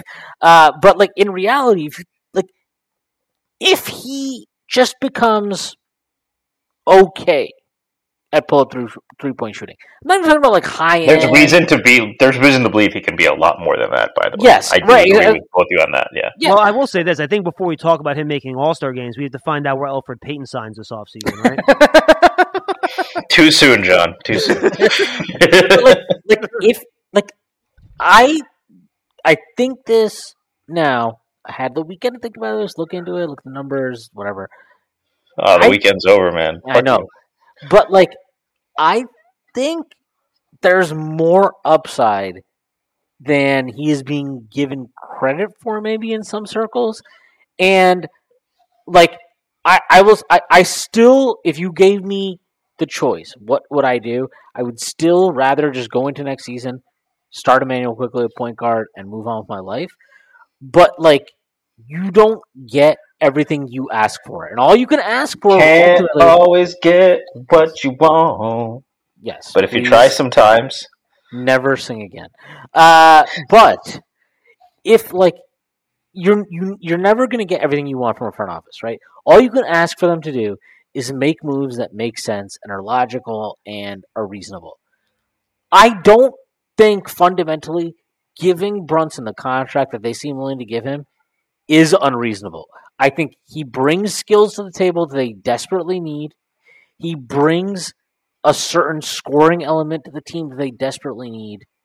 And if part of the sacrifice you have to make to get that guy is you I mean ultimately like, you would be lower on Quickley I guess in that sense in your thinking. Like is that unreasonable? No it's not unreasonable. Do I agree with it? Not necessarily. No I don't But can But, they like, be like they the can understand that. Lowry team? Like that would be the best comp of like a sub six four six three backcourt. John, I'll throw it to you. Do you see any similarities, or and then maybe? I mean, that backcourt maybe not by coincidence helped a guy named Pascal Siakam, who I do think is more you know, has really talented. And I'm not going to say RJ is necessarily going to get that level, but I think that really helped him kind of come onto his own. Obviously, in addition to Kawhi, that was a stacked team. Do you see them being able to survive maybe like that backcourt, or may- maybe like Smart and Derrick White, or Yeah, look, yeah, I think there are similarities, and I think in the NBA now, you can again Quickley. He's not big, but he's long, so I have more confidence in him guarding some of these bigger twos. So yeah, I, I think part of that is true. And just to go back to what to what Shwin said too, like twenty five million dollars for a starting point guard is not a lot of money. Like it's just not. You look and, and and to be clear I didn't say that of the league. I didn't say that our good friend Tyrese said so I need to give him credit I need to give him credit sadly uh, sorry, go ahead, Sean. no, I didn't say anything. No, yeah. So, but you're right. That's um, especially with the cap going up. Um, I would hope that we, you know, our coach would have the imagination to use them together like that. yeah, Um, see, I, see, that's the thing, guys. I know a lot of people are anti Brunson because they think it's it's going to kill Quickley. It, to me, it doesn't have to. I mean, and look, might it with Tom Thibodeau? I, I can't speak to that, but for me, eh, there. I mean, they complement each other well to me. Both guys can play off ball for the other. They can both spread the floor for the other guy. I don't have a huge issue with those two guys playing together. And I, I don't think Tom Thibodeau will either. Guys, remember, Derrick Rose and Immanuel Quickley played a million minutes together the year they were the fourth seed. That was like the Rose is a little bit unit they bigger. played together. Like, why can't Brunson and Quickley play together then? I, to me, I, I mean, I think the argument would be Wow. Rose is a little bit bigger, right? That would be the, the argument. what are his what are Derrick Rose's combine measurements Eh, So I, I, I'm looking at it right now. I think he was so he was six two and a half height, six eight wingspan. Uh, Brunson six one. Uh, sorry, no, six two and a quarter. So not that much shorter. Six four wingspan though, so a lot shorter wingspan. But like in terms of pure height, not a massive difference. I I think that like we have to accept that if you don't it's reasonable to not believe that Immanuel Quickley is the starting point guard of the future for the Knicks. It's a real. I don't agree with that necessarily. I don't agree with that flat out. Not even. I don't agree with that. But I I understand why somebody would would disagree. So in that sense, do I think Jalen Brunson is worth a four-year, hundred million dollar contract, four year, hundred ten million dollar contract, whatever the fuck, it's something between those numbers? I do. I think independent on what your thoughts are of what the Knicks should do ideally regarding starting Immanuel Quickley at point guard or not, like is Jalen Brunson worth that contract? I think he is. I think he's a really good player. I think he's a player who's improved every single year he's been in the league. He has consistently pushed his ceiling above what anybody thought he was capable of. And I think there is value to getting a guy like him in the locker room who, by all reports, everything I've ever read about him, is a very, very good like tone setter, culture setter, whatever the fuck you want to call it. Um, I think I think he's a I think there's a chance that he's a really good player. Uh, and, and not only that, you're gonna lock him in for his prime years. He's turning 26 in like 30 days, 60 days. Okay, like you're getting his prime years, and the people like I think there's this weird idea that Dejounte Murray is like significantly younger than him. He's literally 19 days younger than Jalen Brunson. That's it. That's the difference. Like Brunson is not old. He's got a lot of production behind his name. Uh, this is not a Julius Randle situation to me. This is a guy who has produced year over year and just has gotten incrementally better.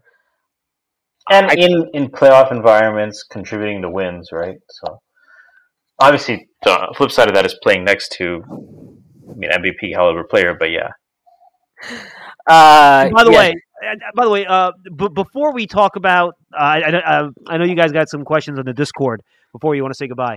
What do you think they're going to have to move to clear the space to get Brunson, and who eventually is the guy they do move to get there? Because I do think that's part of this, right? Because that has to get put into the cost of doing business to obtain Brunson, right? So I said, you know, you're just using cap space to sign him. Well, well, some of that cap space came from four second round picks, so that should be kind of in that bucket of cost for Brunson. So I guess I think they should be able to figure out a way to get Bu- Burks into a trade exception, you know, like the Boston or something like that. And that shouldn't really cost you anything, in my opinion. Even though the foot surgery kind of sucks, and maybe that changes the equation. What do you think they're going to have to do to get off some of those other contracts? I think Burks is an easy like. he's good. I, I will say this: I think if Brunson tells the Mavs he's leaving for the Knicks, I think they will take Burks back, and they'll happily take Burks back to facilitate a sign and trade. And for that reason, they're in. Yeah, exactly. Yes, Mark Cuban, good shout out. Uh, I think So that's interesting. So do you think if Brunson makes it clear to them that look, I want to be out of here, because you know there is that base compensation thing that gets into the mix there and a sign and trade and it makes things complicated. But I guess if you do include Burks in that sign and trade, I think you can make it work. Yeah, I think it, it it works flat out. Like the numbers work. So if you if you sign and trade it, it works. Um, Nerlens is weird. I don't. I feel like he has more value than sometimes when we're lost in the minutia of Nixdom is apparent. But at the same time, I'm like, I think you would probably have to attach a second to him to move him somewhere. So Utah, I've talked about this with Jeremy. Toronto, maybe. Yeah, I've talked about this with Jeremy. Jeremy, they have a Utah has a He's a good fit in Portland, to be honest. Right? If they really want to make a run, They're getting Kevin Durant, so it's okay. Um, they. I mean, I mean, does he weigh more than Noel? I don't know. does I think Noel has a better offensive game than Kevin Durant. Um, Is there a team that won't require him to catch the basketball that might be able to use him? Oh, Uh, so I mean, well, he can play tight end for. He can take Evan Engram's spot, right? Sorry, I got I got had to say it as an Eagles fan, so my bad. uh, but like I think Noel can, like a team like Utah, they have a trade exception. I think they would take a second, bring him in potentially. And Like, that's I just think- Look, if you have to move Yeah. one more second to clear the space, they have so many. Uh, it doesn't and, I, and I think really this is what it boils down to is the Knicks have enough avenues to clear enough space to make Jalen Brunson enough of an offer that if he tells the Mavs he's gone, they have to play ball. They have to like they yeah, will they don't want to lose him for nothing. exactly. Yeah, no, and like that is what it is. Like I don't like we can the specifics don't really matter. It's just about like who it is, what players. If Jalen Brunson wants to go to the Knicks, Leon Rose has put the Knicks in a position now where like Dallas can't just sit there and call our bluff. You know what I mean? Like they can't just sit there and be like, "Well, we don't believe you can clear the space," because it's like, "All right, you- sure you want to play that game?" Because I promise you, we can. Like, if the Knicks trade Burks for nothing, and which I think is very, very possible, and they That would just be straight into the Boston trade per- exception, or yeah, Boston like trade you get like a top fifty-five protected back or something like that. Yeah, exactly. Something like that, or you trade him to, uh, you know, OKC has space until the league year changes. Like, there's enough options. He might help them win too many games. By the way, That's so. true. I don't know. For me, guys, I think the Julius Randle Dallas homecoming will be too much for Mark Cuban to pass up. But that's just me. I, Well, there there is another player I could see Dallas I'm being interested in. Well, I think there's a player that we have that is also a free agent that would I think be really good in Dallas because they were good defense, but they missed a rim protector. Yeah, they're not signing Mitch Robinson, and they I don't. mean, have would any- they a sign and trade with? I mean, is that legal? A sign and trade with Brunson and Mitch? it's the math is very The math is tough to do. The math. Especially because Brunson's just going to make way too much. And by the way, let me throw this out there. If you're talking about math, and I don't want to bore people with cap stuff, that's Jeremy Cohen's job. But, um, by the way, and, and You're with, you're on two you're on with two Indian guys, John. he, So. he does a fantastic job. Um, and I just want to make this point because Knick fans don't think about it, right? The Knicks have two off seasons, this one and next, before they cap themselves out signing their own young players, right? Like once they sign Mitch this year and then they give RJ whatever they have to give him next off season, like you might be, have some money under the cap, but you're not going to have significant money to spend on players until the cap takes a huge jump, which shouldn't happen until 2025. So if you don't go out there and spend money on a player in free agency the next two seasons, that money just disappears. It goes away. What you want to do is spend the money to get up to the cap, then you pay RJ to go over the cap. So if you look at who's on the free agent market the next two years, include the risk factor as to whether or not you can actually get those players. And again, we all think that they have really good intel that they can get Jalen Brunson, given all the connections, familial, you know, the agents, all that stuff. You know, I think it's hard to find a better option than Brunson over the next two off seasons, given all those risk factors and everything else that you're looking at to use that cap space before you have to pay RJ Barrett what you're going to pay RJ Barrett. So it's not like, oh, if you don't sign Brunson, then you'll just use that money elsewhere in three years. No, that's not how it works. You're going to have to spend that money before you sign RJ to the extension so you make the most of all the assets at your disposal. So that's part of the equation here, too. And I think when the Knicks look at the next two years, they think, look, given the price point, our confidence in getting him and not having to trade assets to get him and just using cap for it, they think he's their best avenue to use that space over the next two two off seasons. Yeah, I, I think that was a great point. I think you had a really good thread that I think captured all of this. Um, it was, it is, by the way, interesting to see. I think all of us on draft night, especially with the prospect of getting Ivey, like that emotional roller coaster. Like on draft night, I think a couple days later, like you, Shwin, like a lot of people I, I respect a lot, obviously on Knicks Twitter, kind of were like, all right, this is what's actually happening. And I think that point with You RJ, respect Shwin, huh? That that that's breaking. Yeah, news. that's a big that's that's the big reveal on this pod. along with Shwin admitting that Tyrese was right about something. Yeah. Um, but I think that was a, that was actually a really good thread. Uh, you hit on all the, the big points, and I think the RJ point is something that a lot of people can't wrap their head around. In part because, given the word curse, we haven't been in that situation since. I guess we kind of were in Porzingis, but it didn't get this late in the game, right? Um, so um, I think coincidentally, I think I remember that season before they traded Porzingis, Randle was the guy I really wanted next to him. Um, but um, but I mean, you keep mention you mentioned 2025 a couple of times. Does that year have um, you know special significance, or why is that important? It's new media rights. That's Yeah, when the the, cap new is me- supposed to have a huge jump that year. Yeah. That's when the new TV deal is supposed to kick in. So I there's see. be a big cap rise.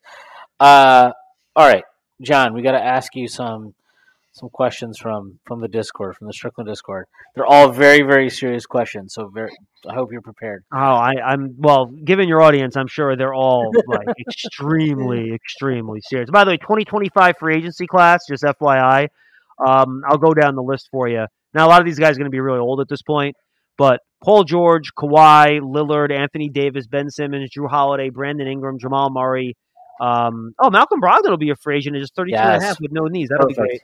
Uh, Lonzo Ball, uh, Evan Fournier, we can re-sign him. That'll be great. So there are, there are a lot of big names that that off season as well. Just Evan just- Fournier is the real get there. Uh, Uh, sorry, and then the last thing um, on 2025, do you happen to know what rookies would be coming up for their at least restricted? Be the 2021 that's draft a good class. question. I'm on Spotrac right now. Yes, that it'll be would be Grimes for that would be the Chris Duarte year. So that would be last year's rookie class. Which was a really good draft, right? yes. yeah. If we signed Franz Wagner, we signed a million Michigan players. They never seem to pan out, but uh, I'd be happy about that one. Yeah, maybe, the maybe one. Scottie Barnes really hates maple leaves, so he wants to get out of Canada. Who doesn't, right? Uh, all right. First question. This is from Sentimental Omar. Uh, should I bet on Kayvon to win Defensive Rookie of the Year? Football questions. um, could Kayvon Thibodeaux win Defensive Rookie of the Year? I think it is a good bet because more often than not, the defensive rookie of the year is just the default player on defense that was drafted that has the most sacks. Occasionally, you'll get a corner that'll get a lot of picks. Yeah, get. A lot of times- man. People don't throw at the good corners anyway, and interceptions, I think, are a lot of times just much more a product of mistakes by quarterbacks than great plays by defensive backs in general. And it's, you know, situational more than it is like a player being great. So, yeah, I think. I don't know. I, I don't keep track of, of the betting lines. I wouldn't be surprised if, if he's the favorite in that respect. So yeah, I mean that would not shock me at all. Obviously, you have um, Travon Walker, number one pick. yeah, Yeah. you Travon Walker that went ahead of him. God, I've, I've been on paternity leave for three weeks, and my and my brain's going to mush. you, you had you had you had the um, and obviously Hutchinson that went ahead of him too. But look, I, Go I you know has has as good of a chance as anyone, especially with the way the Giants' new defensive coordinator Wink Martindale um, likes to blitz. I think he's going to have a lot of opportunities to sack the quarterback. So I think there's a real good chance of that. Yeah, I, I, I'm going to throw Jordan Davis in there, but a follow up um, because I, I throw rival- no, no, no, no, no. Hold on, hold on, hold on. Davis is not Jordan, no, a defensive tackle is not winning defensive rookie. year. Get the fuck out of here. He, he he is six. He's Stop. built like the mountain from Game of Thrones, care. and he I- runs I don't care. like LeBron. He's gonna I- win. I it. don't- I- I don't care. I don't care. he's I gonna don't sit care. on people. He can, Shwin. he can be he's gonna sit on Josh Allen in the He can Super be Bowl, built- and you will like it. No, he's not going to because Josh Allen will be in the Super Bowl and and the Eagles will be losing to the Bucks in the divisional round or something. Uh, as a follow up, Uh, John, I, I, I had a real quick. I had a real quick follow up on that because I do really like what the Giants are doing. I like the Thibodeaux and um, and Azeez pairing. It feels to me like the last time I really remember fearing the Giants, they had that pass rush right with Osi and Kiwanuka and Tuck. Is this the best uh, you pass rush you think they've had since then, or do you think that they could get to maybe maybe not that level, but is it uh, you know, are shades of that maybe? Yes, but it's. I mean that that's best since It's then. like a Hall of Fame fairly low bar. Lineup, right? Yeah. It's a fairly low bar, but yeah, I mean, I don't think they've had a combination. And again, we'll have to see what Thibodeaux actually is. Right? We think he's going to be really good, but you know how it goes. You never know exactly how good. Kayvon, not Tom. Yes, Kayvon, correct. and by the way, I have to go from Thibodeau to Thibodeau. It, it's it's already screwing me up. It's killing me. Um, between him and Ojulari, and then Leonard Williams inside, and I think Dexter Lawrence has some pass rushing potential too. Yeah, look, I think I think they are. Here's the problem, and we saw this, and I've said this on the Giants podcast we do, and check it out, Big Blue Kickoff Live Giants Huddle, search for 'em, podcast platforms, Giants.com, um, where, you know, if you look at the Ravens last year, you got the best front of the world with the way Wink blitzes. If you can't cover, it ain't gonna matter. Yeah. So Yeah, yeah, you I- got to I'm have just, cover I'm just real. I'm really concerned about with their cornerback situation after Adoree Jackson. Um, they have a lot of young guys. You know, Darnay Holmes was a was a day two pick. Aaron Robinson was a day two pick. they're maybe high. On, they're they're high on Holmes, aren't they? I remember yeah, he was and like then the guy they they're, really they're liked. higher on Robinson. To be quite honest with you, you know, he was really good at the Senior Bowl two years ago. So, you know, they're those guys are going to have to step into bigger roles and and play well because if they don't, the the defense could be really problematic this year, which is fine. This is a retooling year. And then Stacy, I like your take too because I think the Giants and Eagles are actually in similar situations here, right? I think the Giants are doing a pretty decent job of building the roster. Um, they're gonna have to make big decisions next offseason. How do you keep Golladay? Do you keep Leonard Williams? But I think with both teams, right, do they have their quarterback? And I think in in this league, with the way the NFL functions, until you're sure you have your quarterback, there are just a lot of questions that have a lot of uncertainty. So I'm curious as to your level of confidence in Jalen Hurts moving forward as the Eagles' long term star. Yeah, uh, it's not. I hate to say it because it's not very high because um, he is like one of the most awesome people I've been fortunate to Oh, root seems for. like a great dude. Seems like a great dude. He's an awesome leader, winning pedigree. You know he's going to put everything in. But um, but to be honest, um, yeah, like especially in the playoffs, like he, against bad defenses, he's going to torch them because they just can't handle the running and and you you know if he has his reads and they're simple, he can make them. But against the Bucks, man, like and I, I feel bad for DeVonta Smith because I think he was a little underrated in terms of his rookie year because he was open a hell of a lot, especially in that playoff game. Um, and I think now, like, I think that's part of the reason the Knicks, the, the Knicks, the Eagles went so far in on getting um, getting AJ Brown, um, you know, shoring up the, the passing game, um, because now and, and and the defense because now no it really excuses. is. Uh, there's no excuses for Jalen Hurts.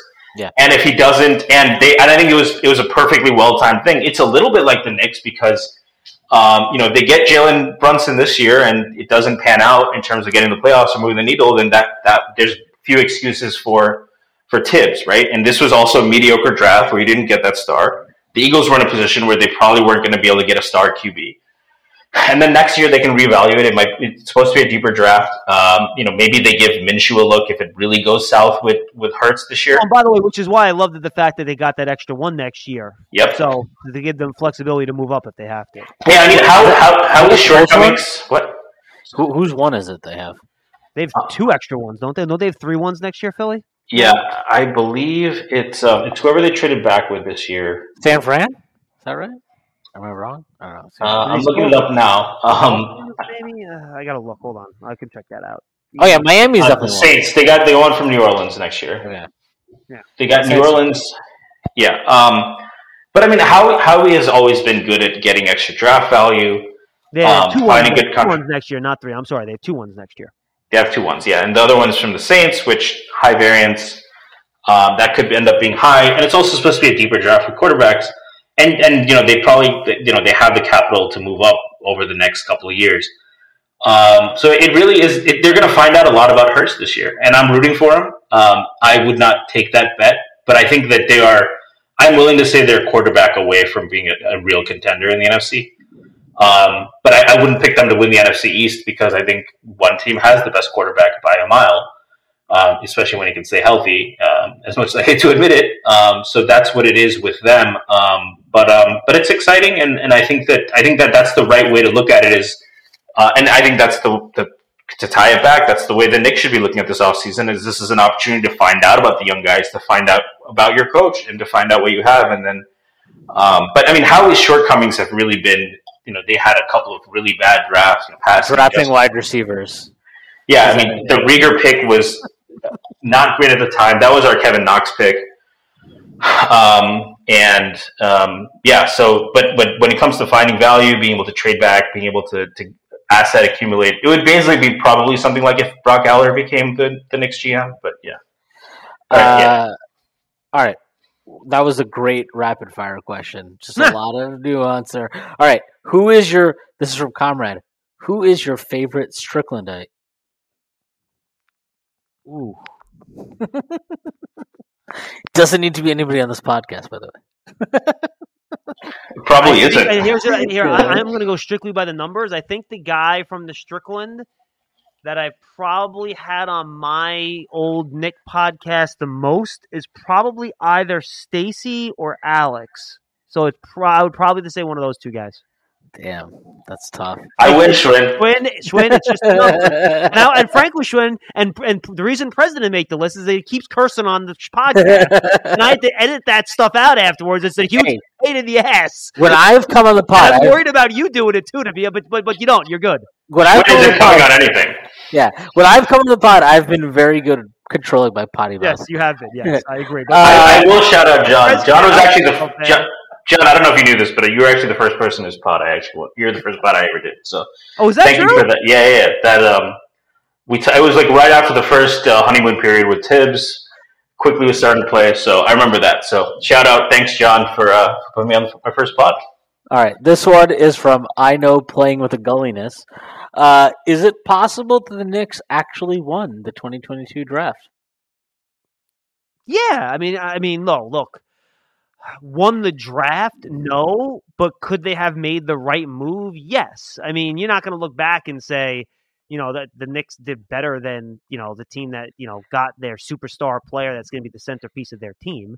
Um, so no, I don't think you'll ever say they won the draft, but could they long term have done th- something that seriously helped the franchise long term?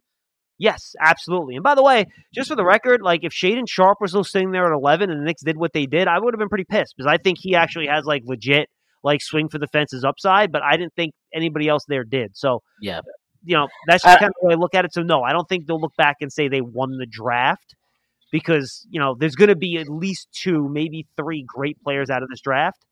Uh, but I still, I do think you might go back and say, yeah, the Knicks did the right thing based on where the franchise was. You Absolutely. got to play the cards you're dealt. And I think Yeah, and I and I think the reporting leading up to the draft, especially from Ian Begley, who did a great job, um, I think it suggested that like if Sharpe was there, they would have taken him. Yep. Um. All right. this is this is a good question. Uh, this is from Hug Life. This is a multi-part question. One, has he cursed the Giants with his presence? Two, why doesn't he quit so the Giants can be good again?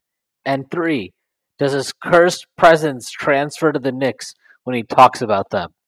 Okay, I have I have I have multiple um this is bullshit uh question here. One, fact check. John Schmeelk's first year with the New York Football Giants. I got hired in June of 2007. Do you know what happened in 2007? Super Bowl championship. I was going to say the financial crisis, but Well, I'll say that too. this was Um, worse for me. I actually got hired right before the financial crisis. So next, I was there in 2011 when the Giants won the Super Bowl.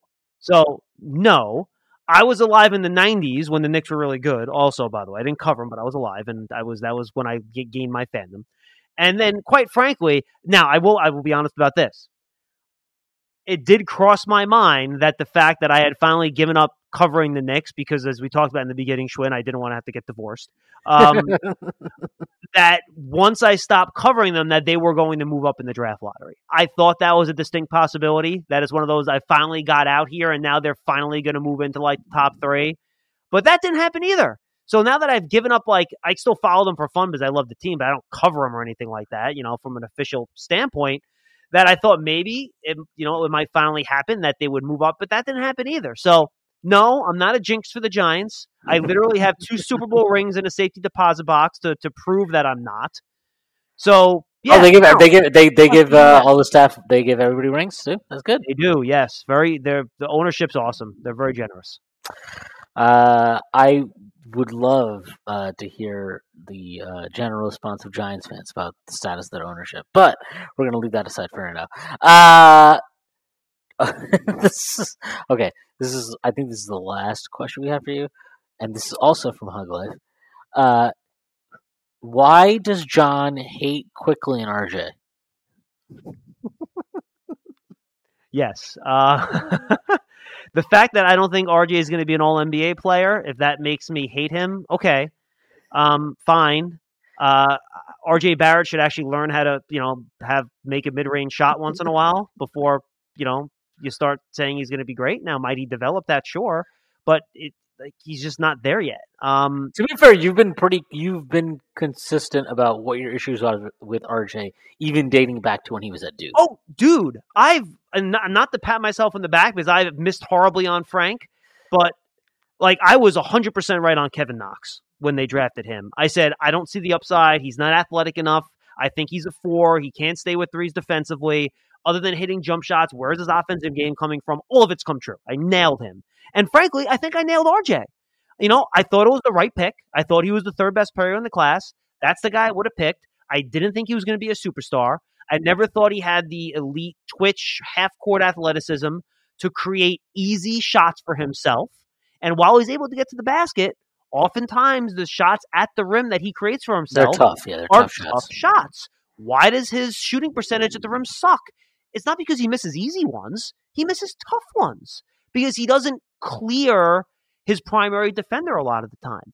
And he ha- and we talked about it when he got drafted, right? How does he then become that guy? He has to become a great pull up mid-range shooter. Has that happened? No. It, and he's made almost no progress in that respect. Now, here's where I think I'm bullish on him as a player. He's improved as a catch and shoot three point shooter and off ball player a lot.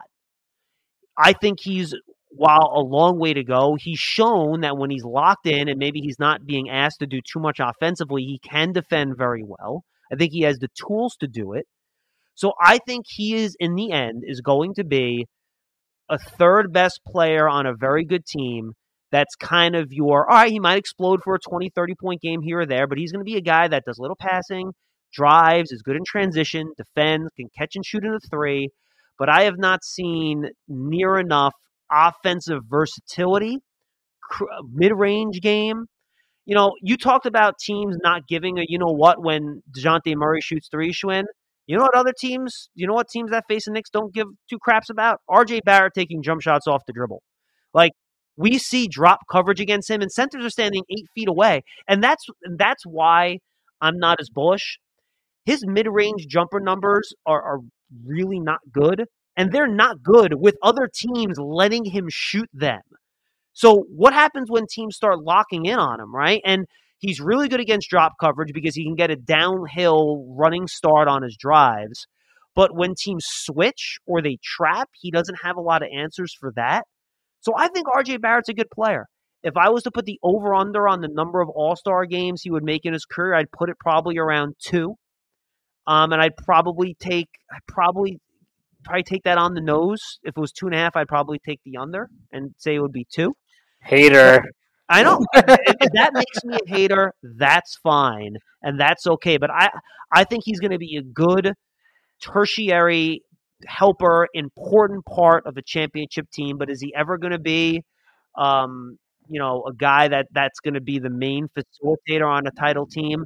I don't see. Look, in order to be that guy, and this has been a long answer. I'm sorry. You either have to be an elite athlete, an elite shooter, or have elite size. He doesn't check any of those three boxes right now. Might he at some point? Yes, but I think he has a really long way to go. I hope he does. I'm praying he does because that helps the Knicks. That's just my feeling. I think, frankly, I think I'm pretty bullish on IQ. Um, I think IQ can be a good starter in this league or an elite six man, like six man award, like of the year type six man. But I think he can easily be a good starter in this league. Now, do I think he's going to be an all star point guard? No, I don't think he's an all star point guard because, again, r- until his shot, and I think his shot has a ton of upside because he takes such difficult ones and actually does make a lot of those really difficult shots. So I think his shooting, I, be, I believe in IQ correcting what's holding him back more than I believe in RJ correcting what's holding him back, to be honest with you. Because I think we've seen more from Quickley in terms of his difficult shot making ability in terms of the step back threes and stuff like that. And I think we saw a lot of improvements as a playmaker last year. And I see have a clearer picture of how that all that comes together more than I do with where RJ's mid range game is. So I think, you know, I'm debating this in my head. I think both players can help a championship team in different ways. Um, but I think both players can can be 20 plus, and maybe even if both of them get where they need to go, 30 plus minute contributors on title teams which I think are very good players in the NBA. So I don't think I'm as low on them as other people think I am. But do I think those guys are two key cogs on title teams? When I say key cogs, top two players, no, they, they ain't that. And that's fine. That's okay. So I am way higher and Quickley than you are for sure. Uh, that is definitely sure. Good I- NBA starter? What's wrong with that? With with good NBA starter? I think I think Quickley can be a star. I think if I like IQ year- in his role. Yeah, uh, Tommy D plus over there. Uh, like I, I think. uh, Look, I mean, look. The, the conversation I had with fucking Alan Hahn today is exactly why I think so much of what is going on with this team is relative to how they were coached. Because I like we all watched this team this year. I think Thibs did a terrible job with this roster. I don't. Yes, was a perfect. No, it, it clearly wasn't a perfect roster. It clearly had a lot of issues. That does not mean he did a good job. He did a terrible job, as far as I'm concerned. no, that's fair. Yeah. I have no argument And- with that. And I think the way he managed, very specifically, Quickley and Obi, has very much impacted the way they are viewed, not just by fans, but also by other teams. Right, by- I'll put it this way. I'll put it this way. I want to ask you a question. Yeah. When IQ is contributing to a championship level team, what's his minutes, his usage, and his numbers? Uh, he could. I think he can be definitely like a second or third option. You It is- think he could be the second best player on I think he can be what Jordan Poole could be for the Warriors Yeah, I would put him on that level, and I think he's a better defender. And I think he's a better playmaker. right now. Is is the third is number three right behind? Like, I think he could be a second or third Right. option. That's what I said. Like I think he'd be a second or third option on a title team. I don't know. Like I don't know how much. If you want to parse that difference to like hash it out to that degree, like sure, then I guess third option, fine. But like I think he's a guy that can be a third option on a title team. no, like, but do you think he's do you think he's the engine for that team, or is he an off ball player for that team? I mean, was Kyle Lowry the engine for the Raptors in 2019? No, he wasn't. So like that's kind of my thing. Is like I don't think he can be the like I don't think Quickley or RJ for this matter oh, All right, Can could, be could the- Quickley be the equivalent of Lowry with that Toronto team. With Yeah, I think I think that's actually great. I think Because I think- is- I think that is a realistic. I think that's a realistic proposition. I don't. I don't think that's out of line. and it's also it's not just it's also the fact that it's like it's a guy who's probably not going to pop as term of like in terms of like a high level offensive engine but a guy who does so many things and Lowry added Lowry was the kind of guy that at his peak I think most fans would or most analysts would call him a 20 top 20 to top 25 player maybe top 15 and top 20 an all star but an all NBA guy. but but in terms of advanced stats, um, you know, if you look at RAPM and like those kind of ratings on three to five year ranges, like at his Oh, peak, him him. and him and Draymond were like top ten guys a lot. Um, and those are the two guys that pop because they probably aren't considered top ten players. Uh, and it's fair to say, you know, those are advanced stats. But Now, Quickley does also have better to get there. He's got to. He's got to be more. So so so so, it, it's- so the another and the, the last thing I'll say there is like that is something that Quickley is already doing really well because if you look at it in his minutes, if you look at if you compare him to guys like Maxey or even a guy like Dejounte Murray or guys of that ilk who are young up and coming stars who everyone is gushing about, Quickley compares extremely favorably to them as in when it comes to advanced stats. Like he's already considered a very high impact player. Uh, Doesn't Well, so have the let minutes. Let me ask you guys this: Do you think quickly or RJ make more All Star teams in their career? uh, I think RJ does just because I think there's always a cachet to. Yeah, and, and I think that goes back to the point where like Quickley's probably not going to be the guy that pops as a as an elite player to people. Uh, uh you know, just from Actually, maybe no, watching the games. I'll, I'll just say I'll just say Quickley. If I'm gonna if I'm gonna say that Quickley's the best prospect, then yeah, I'll say Quickley. I have to I have to stick with that consistency. So yeah, Quickley. even yeah. even even I mean Garland made an All Star team this year, and Garland is a better player than Quickley, certainly on offense, uh, not on defense for sure.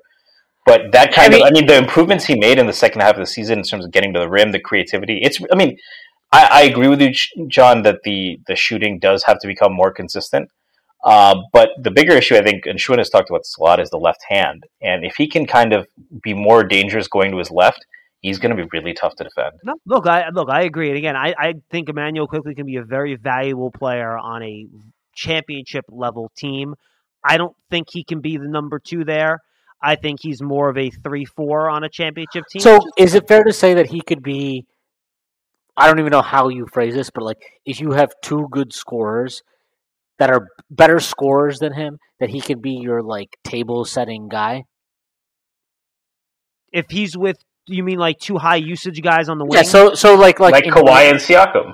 Right. Exactly. Like, do you think if those are your guys, can he be your table? Oh yeah, oh yeah, guard? or or or or or, or Jaylen Brown and Tatum. Can he be the point guard? Yeah, absolutely. Yeah. Sure. Yeah, and so like that's that's that's Sure what I think. Like I think he would be awesome in that. Like if Yeah. the frankly, Celtics, I, I, I don't think we're we're that much off on him, to be honest with you. yeah, it's just like I guess it depends. I mean, on my, the- my ceiling for him was also a player in that ilk. I, I've always said he reminds me a lot of Tony Parker. Maybe it's a lot of it is the, the, the floater and all of that. I- That's like my ceiling comp for him. Maybe better jump shooter and not quite the creativity at the rim. yeah, m- mine has always been Steph Curry. I've always thought you know there's a chance. But Tony Parker, except for like maybe the end, I would have said he was the best player on that 2014 team.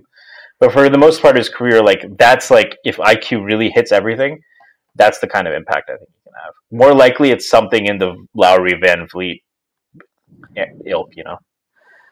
Yeah, and I mean like there's I mean if it's Lowry, I mean that's a Hall of Famer, right? Like that's that's awesome. And actually, it's funny. Like I think Lowry was a similar range pick, right? He was like a 22nd or 23rd pick or something like that.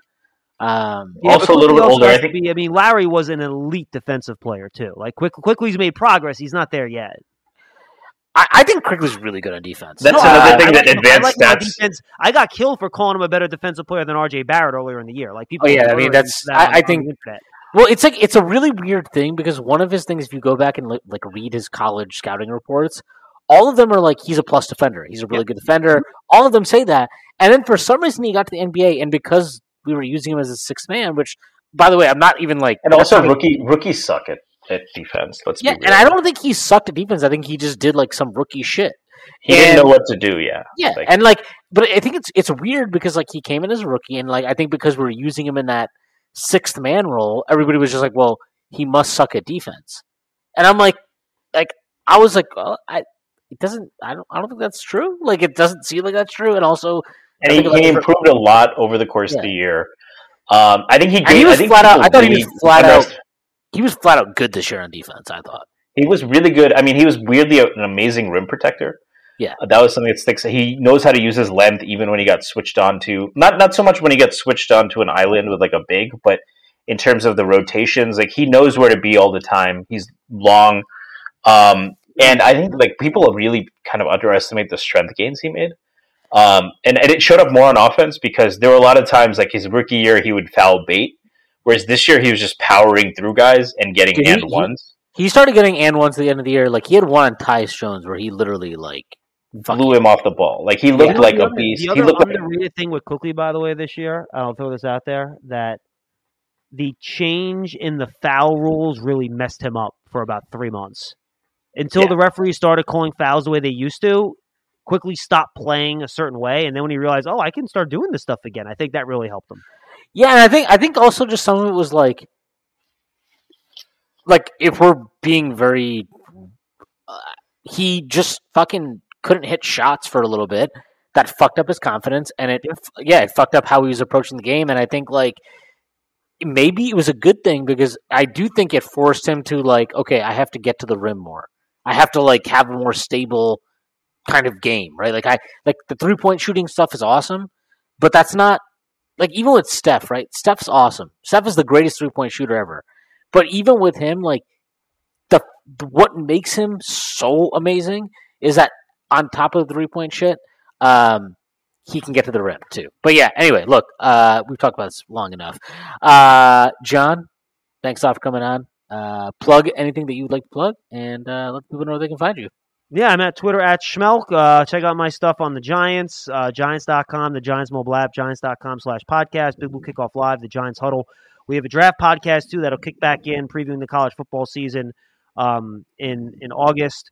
So make sure you guys go uh, go check that out. It's called Draft Season uh, with Tony Pauline and Eric Crocker. So check all that stuff out, and I appreciate. Hopefully, the Knicks won't mess up free agency, and we'll have a good fun year next year. Yeah, we're Who, do you definitely have a college going- team, John, or do you, have a college, do you have a college football team, or No, I grew up in New York City, man. I really don't have it. I married my wife, who's from Iowa, so I've kind of adopted the Iowa Hawkeyes a little bit. But other than that, not really. Good, good second place team in the Big Ten. They are a good second place team. Hey, they are. They're always in the mix. who came in first last year? Michigan. State, right? uh, all right, let's uh, not end on fighting words. Uh, John, thank you so much. Uh, Stacy, plug anything you'd like to plug, and uh, let people know where they can find you. Um, yeah, I, I will plug um, the great free agency coverage um, that we're about to have on the Strickland, um, and I have a pod coming up with Matt Miranda and cap expert Jeremy Cohen um, on uh, on what's going to happen now with, with all these picks as well. So. Uh, if you, you couldn't get enough here uh, with with uh, John's expertise, then uh, I'm sure you'll enjoy that one too. Uh, awesome, man. Looking forward to it. I have nothing myself to plug, so I'll just plug all the work in Strickland. Uh, I hope everybody has a great week, and I will see you on Friday.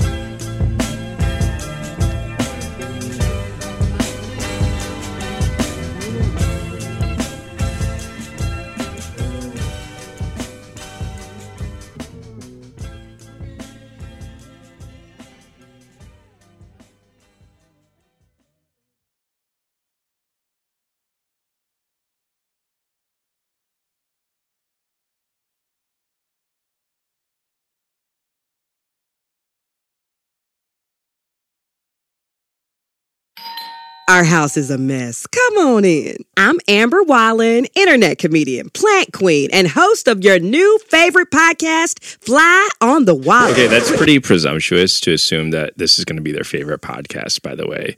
Like, come on, Amber. Anyway, that wasp that you just heard interrupt me is my husband. And co host Benjamin Wallen, also a comedian, and I host people at our home. I have a great wine collection in my cellar. Well, you it's not a mean cellar. the mini fridge? It's a mini It's a fridge, mini yeah. fridge. New episodes of Fly on the Wallen drop every Wednesday. Listen in as we discuss relationships, books, and keeping our sweet baby kid alive while we make laughs on the internet. Subscribe to Fly on the Wallen wherever you get your podcasts.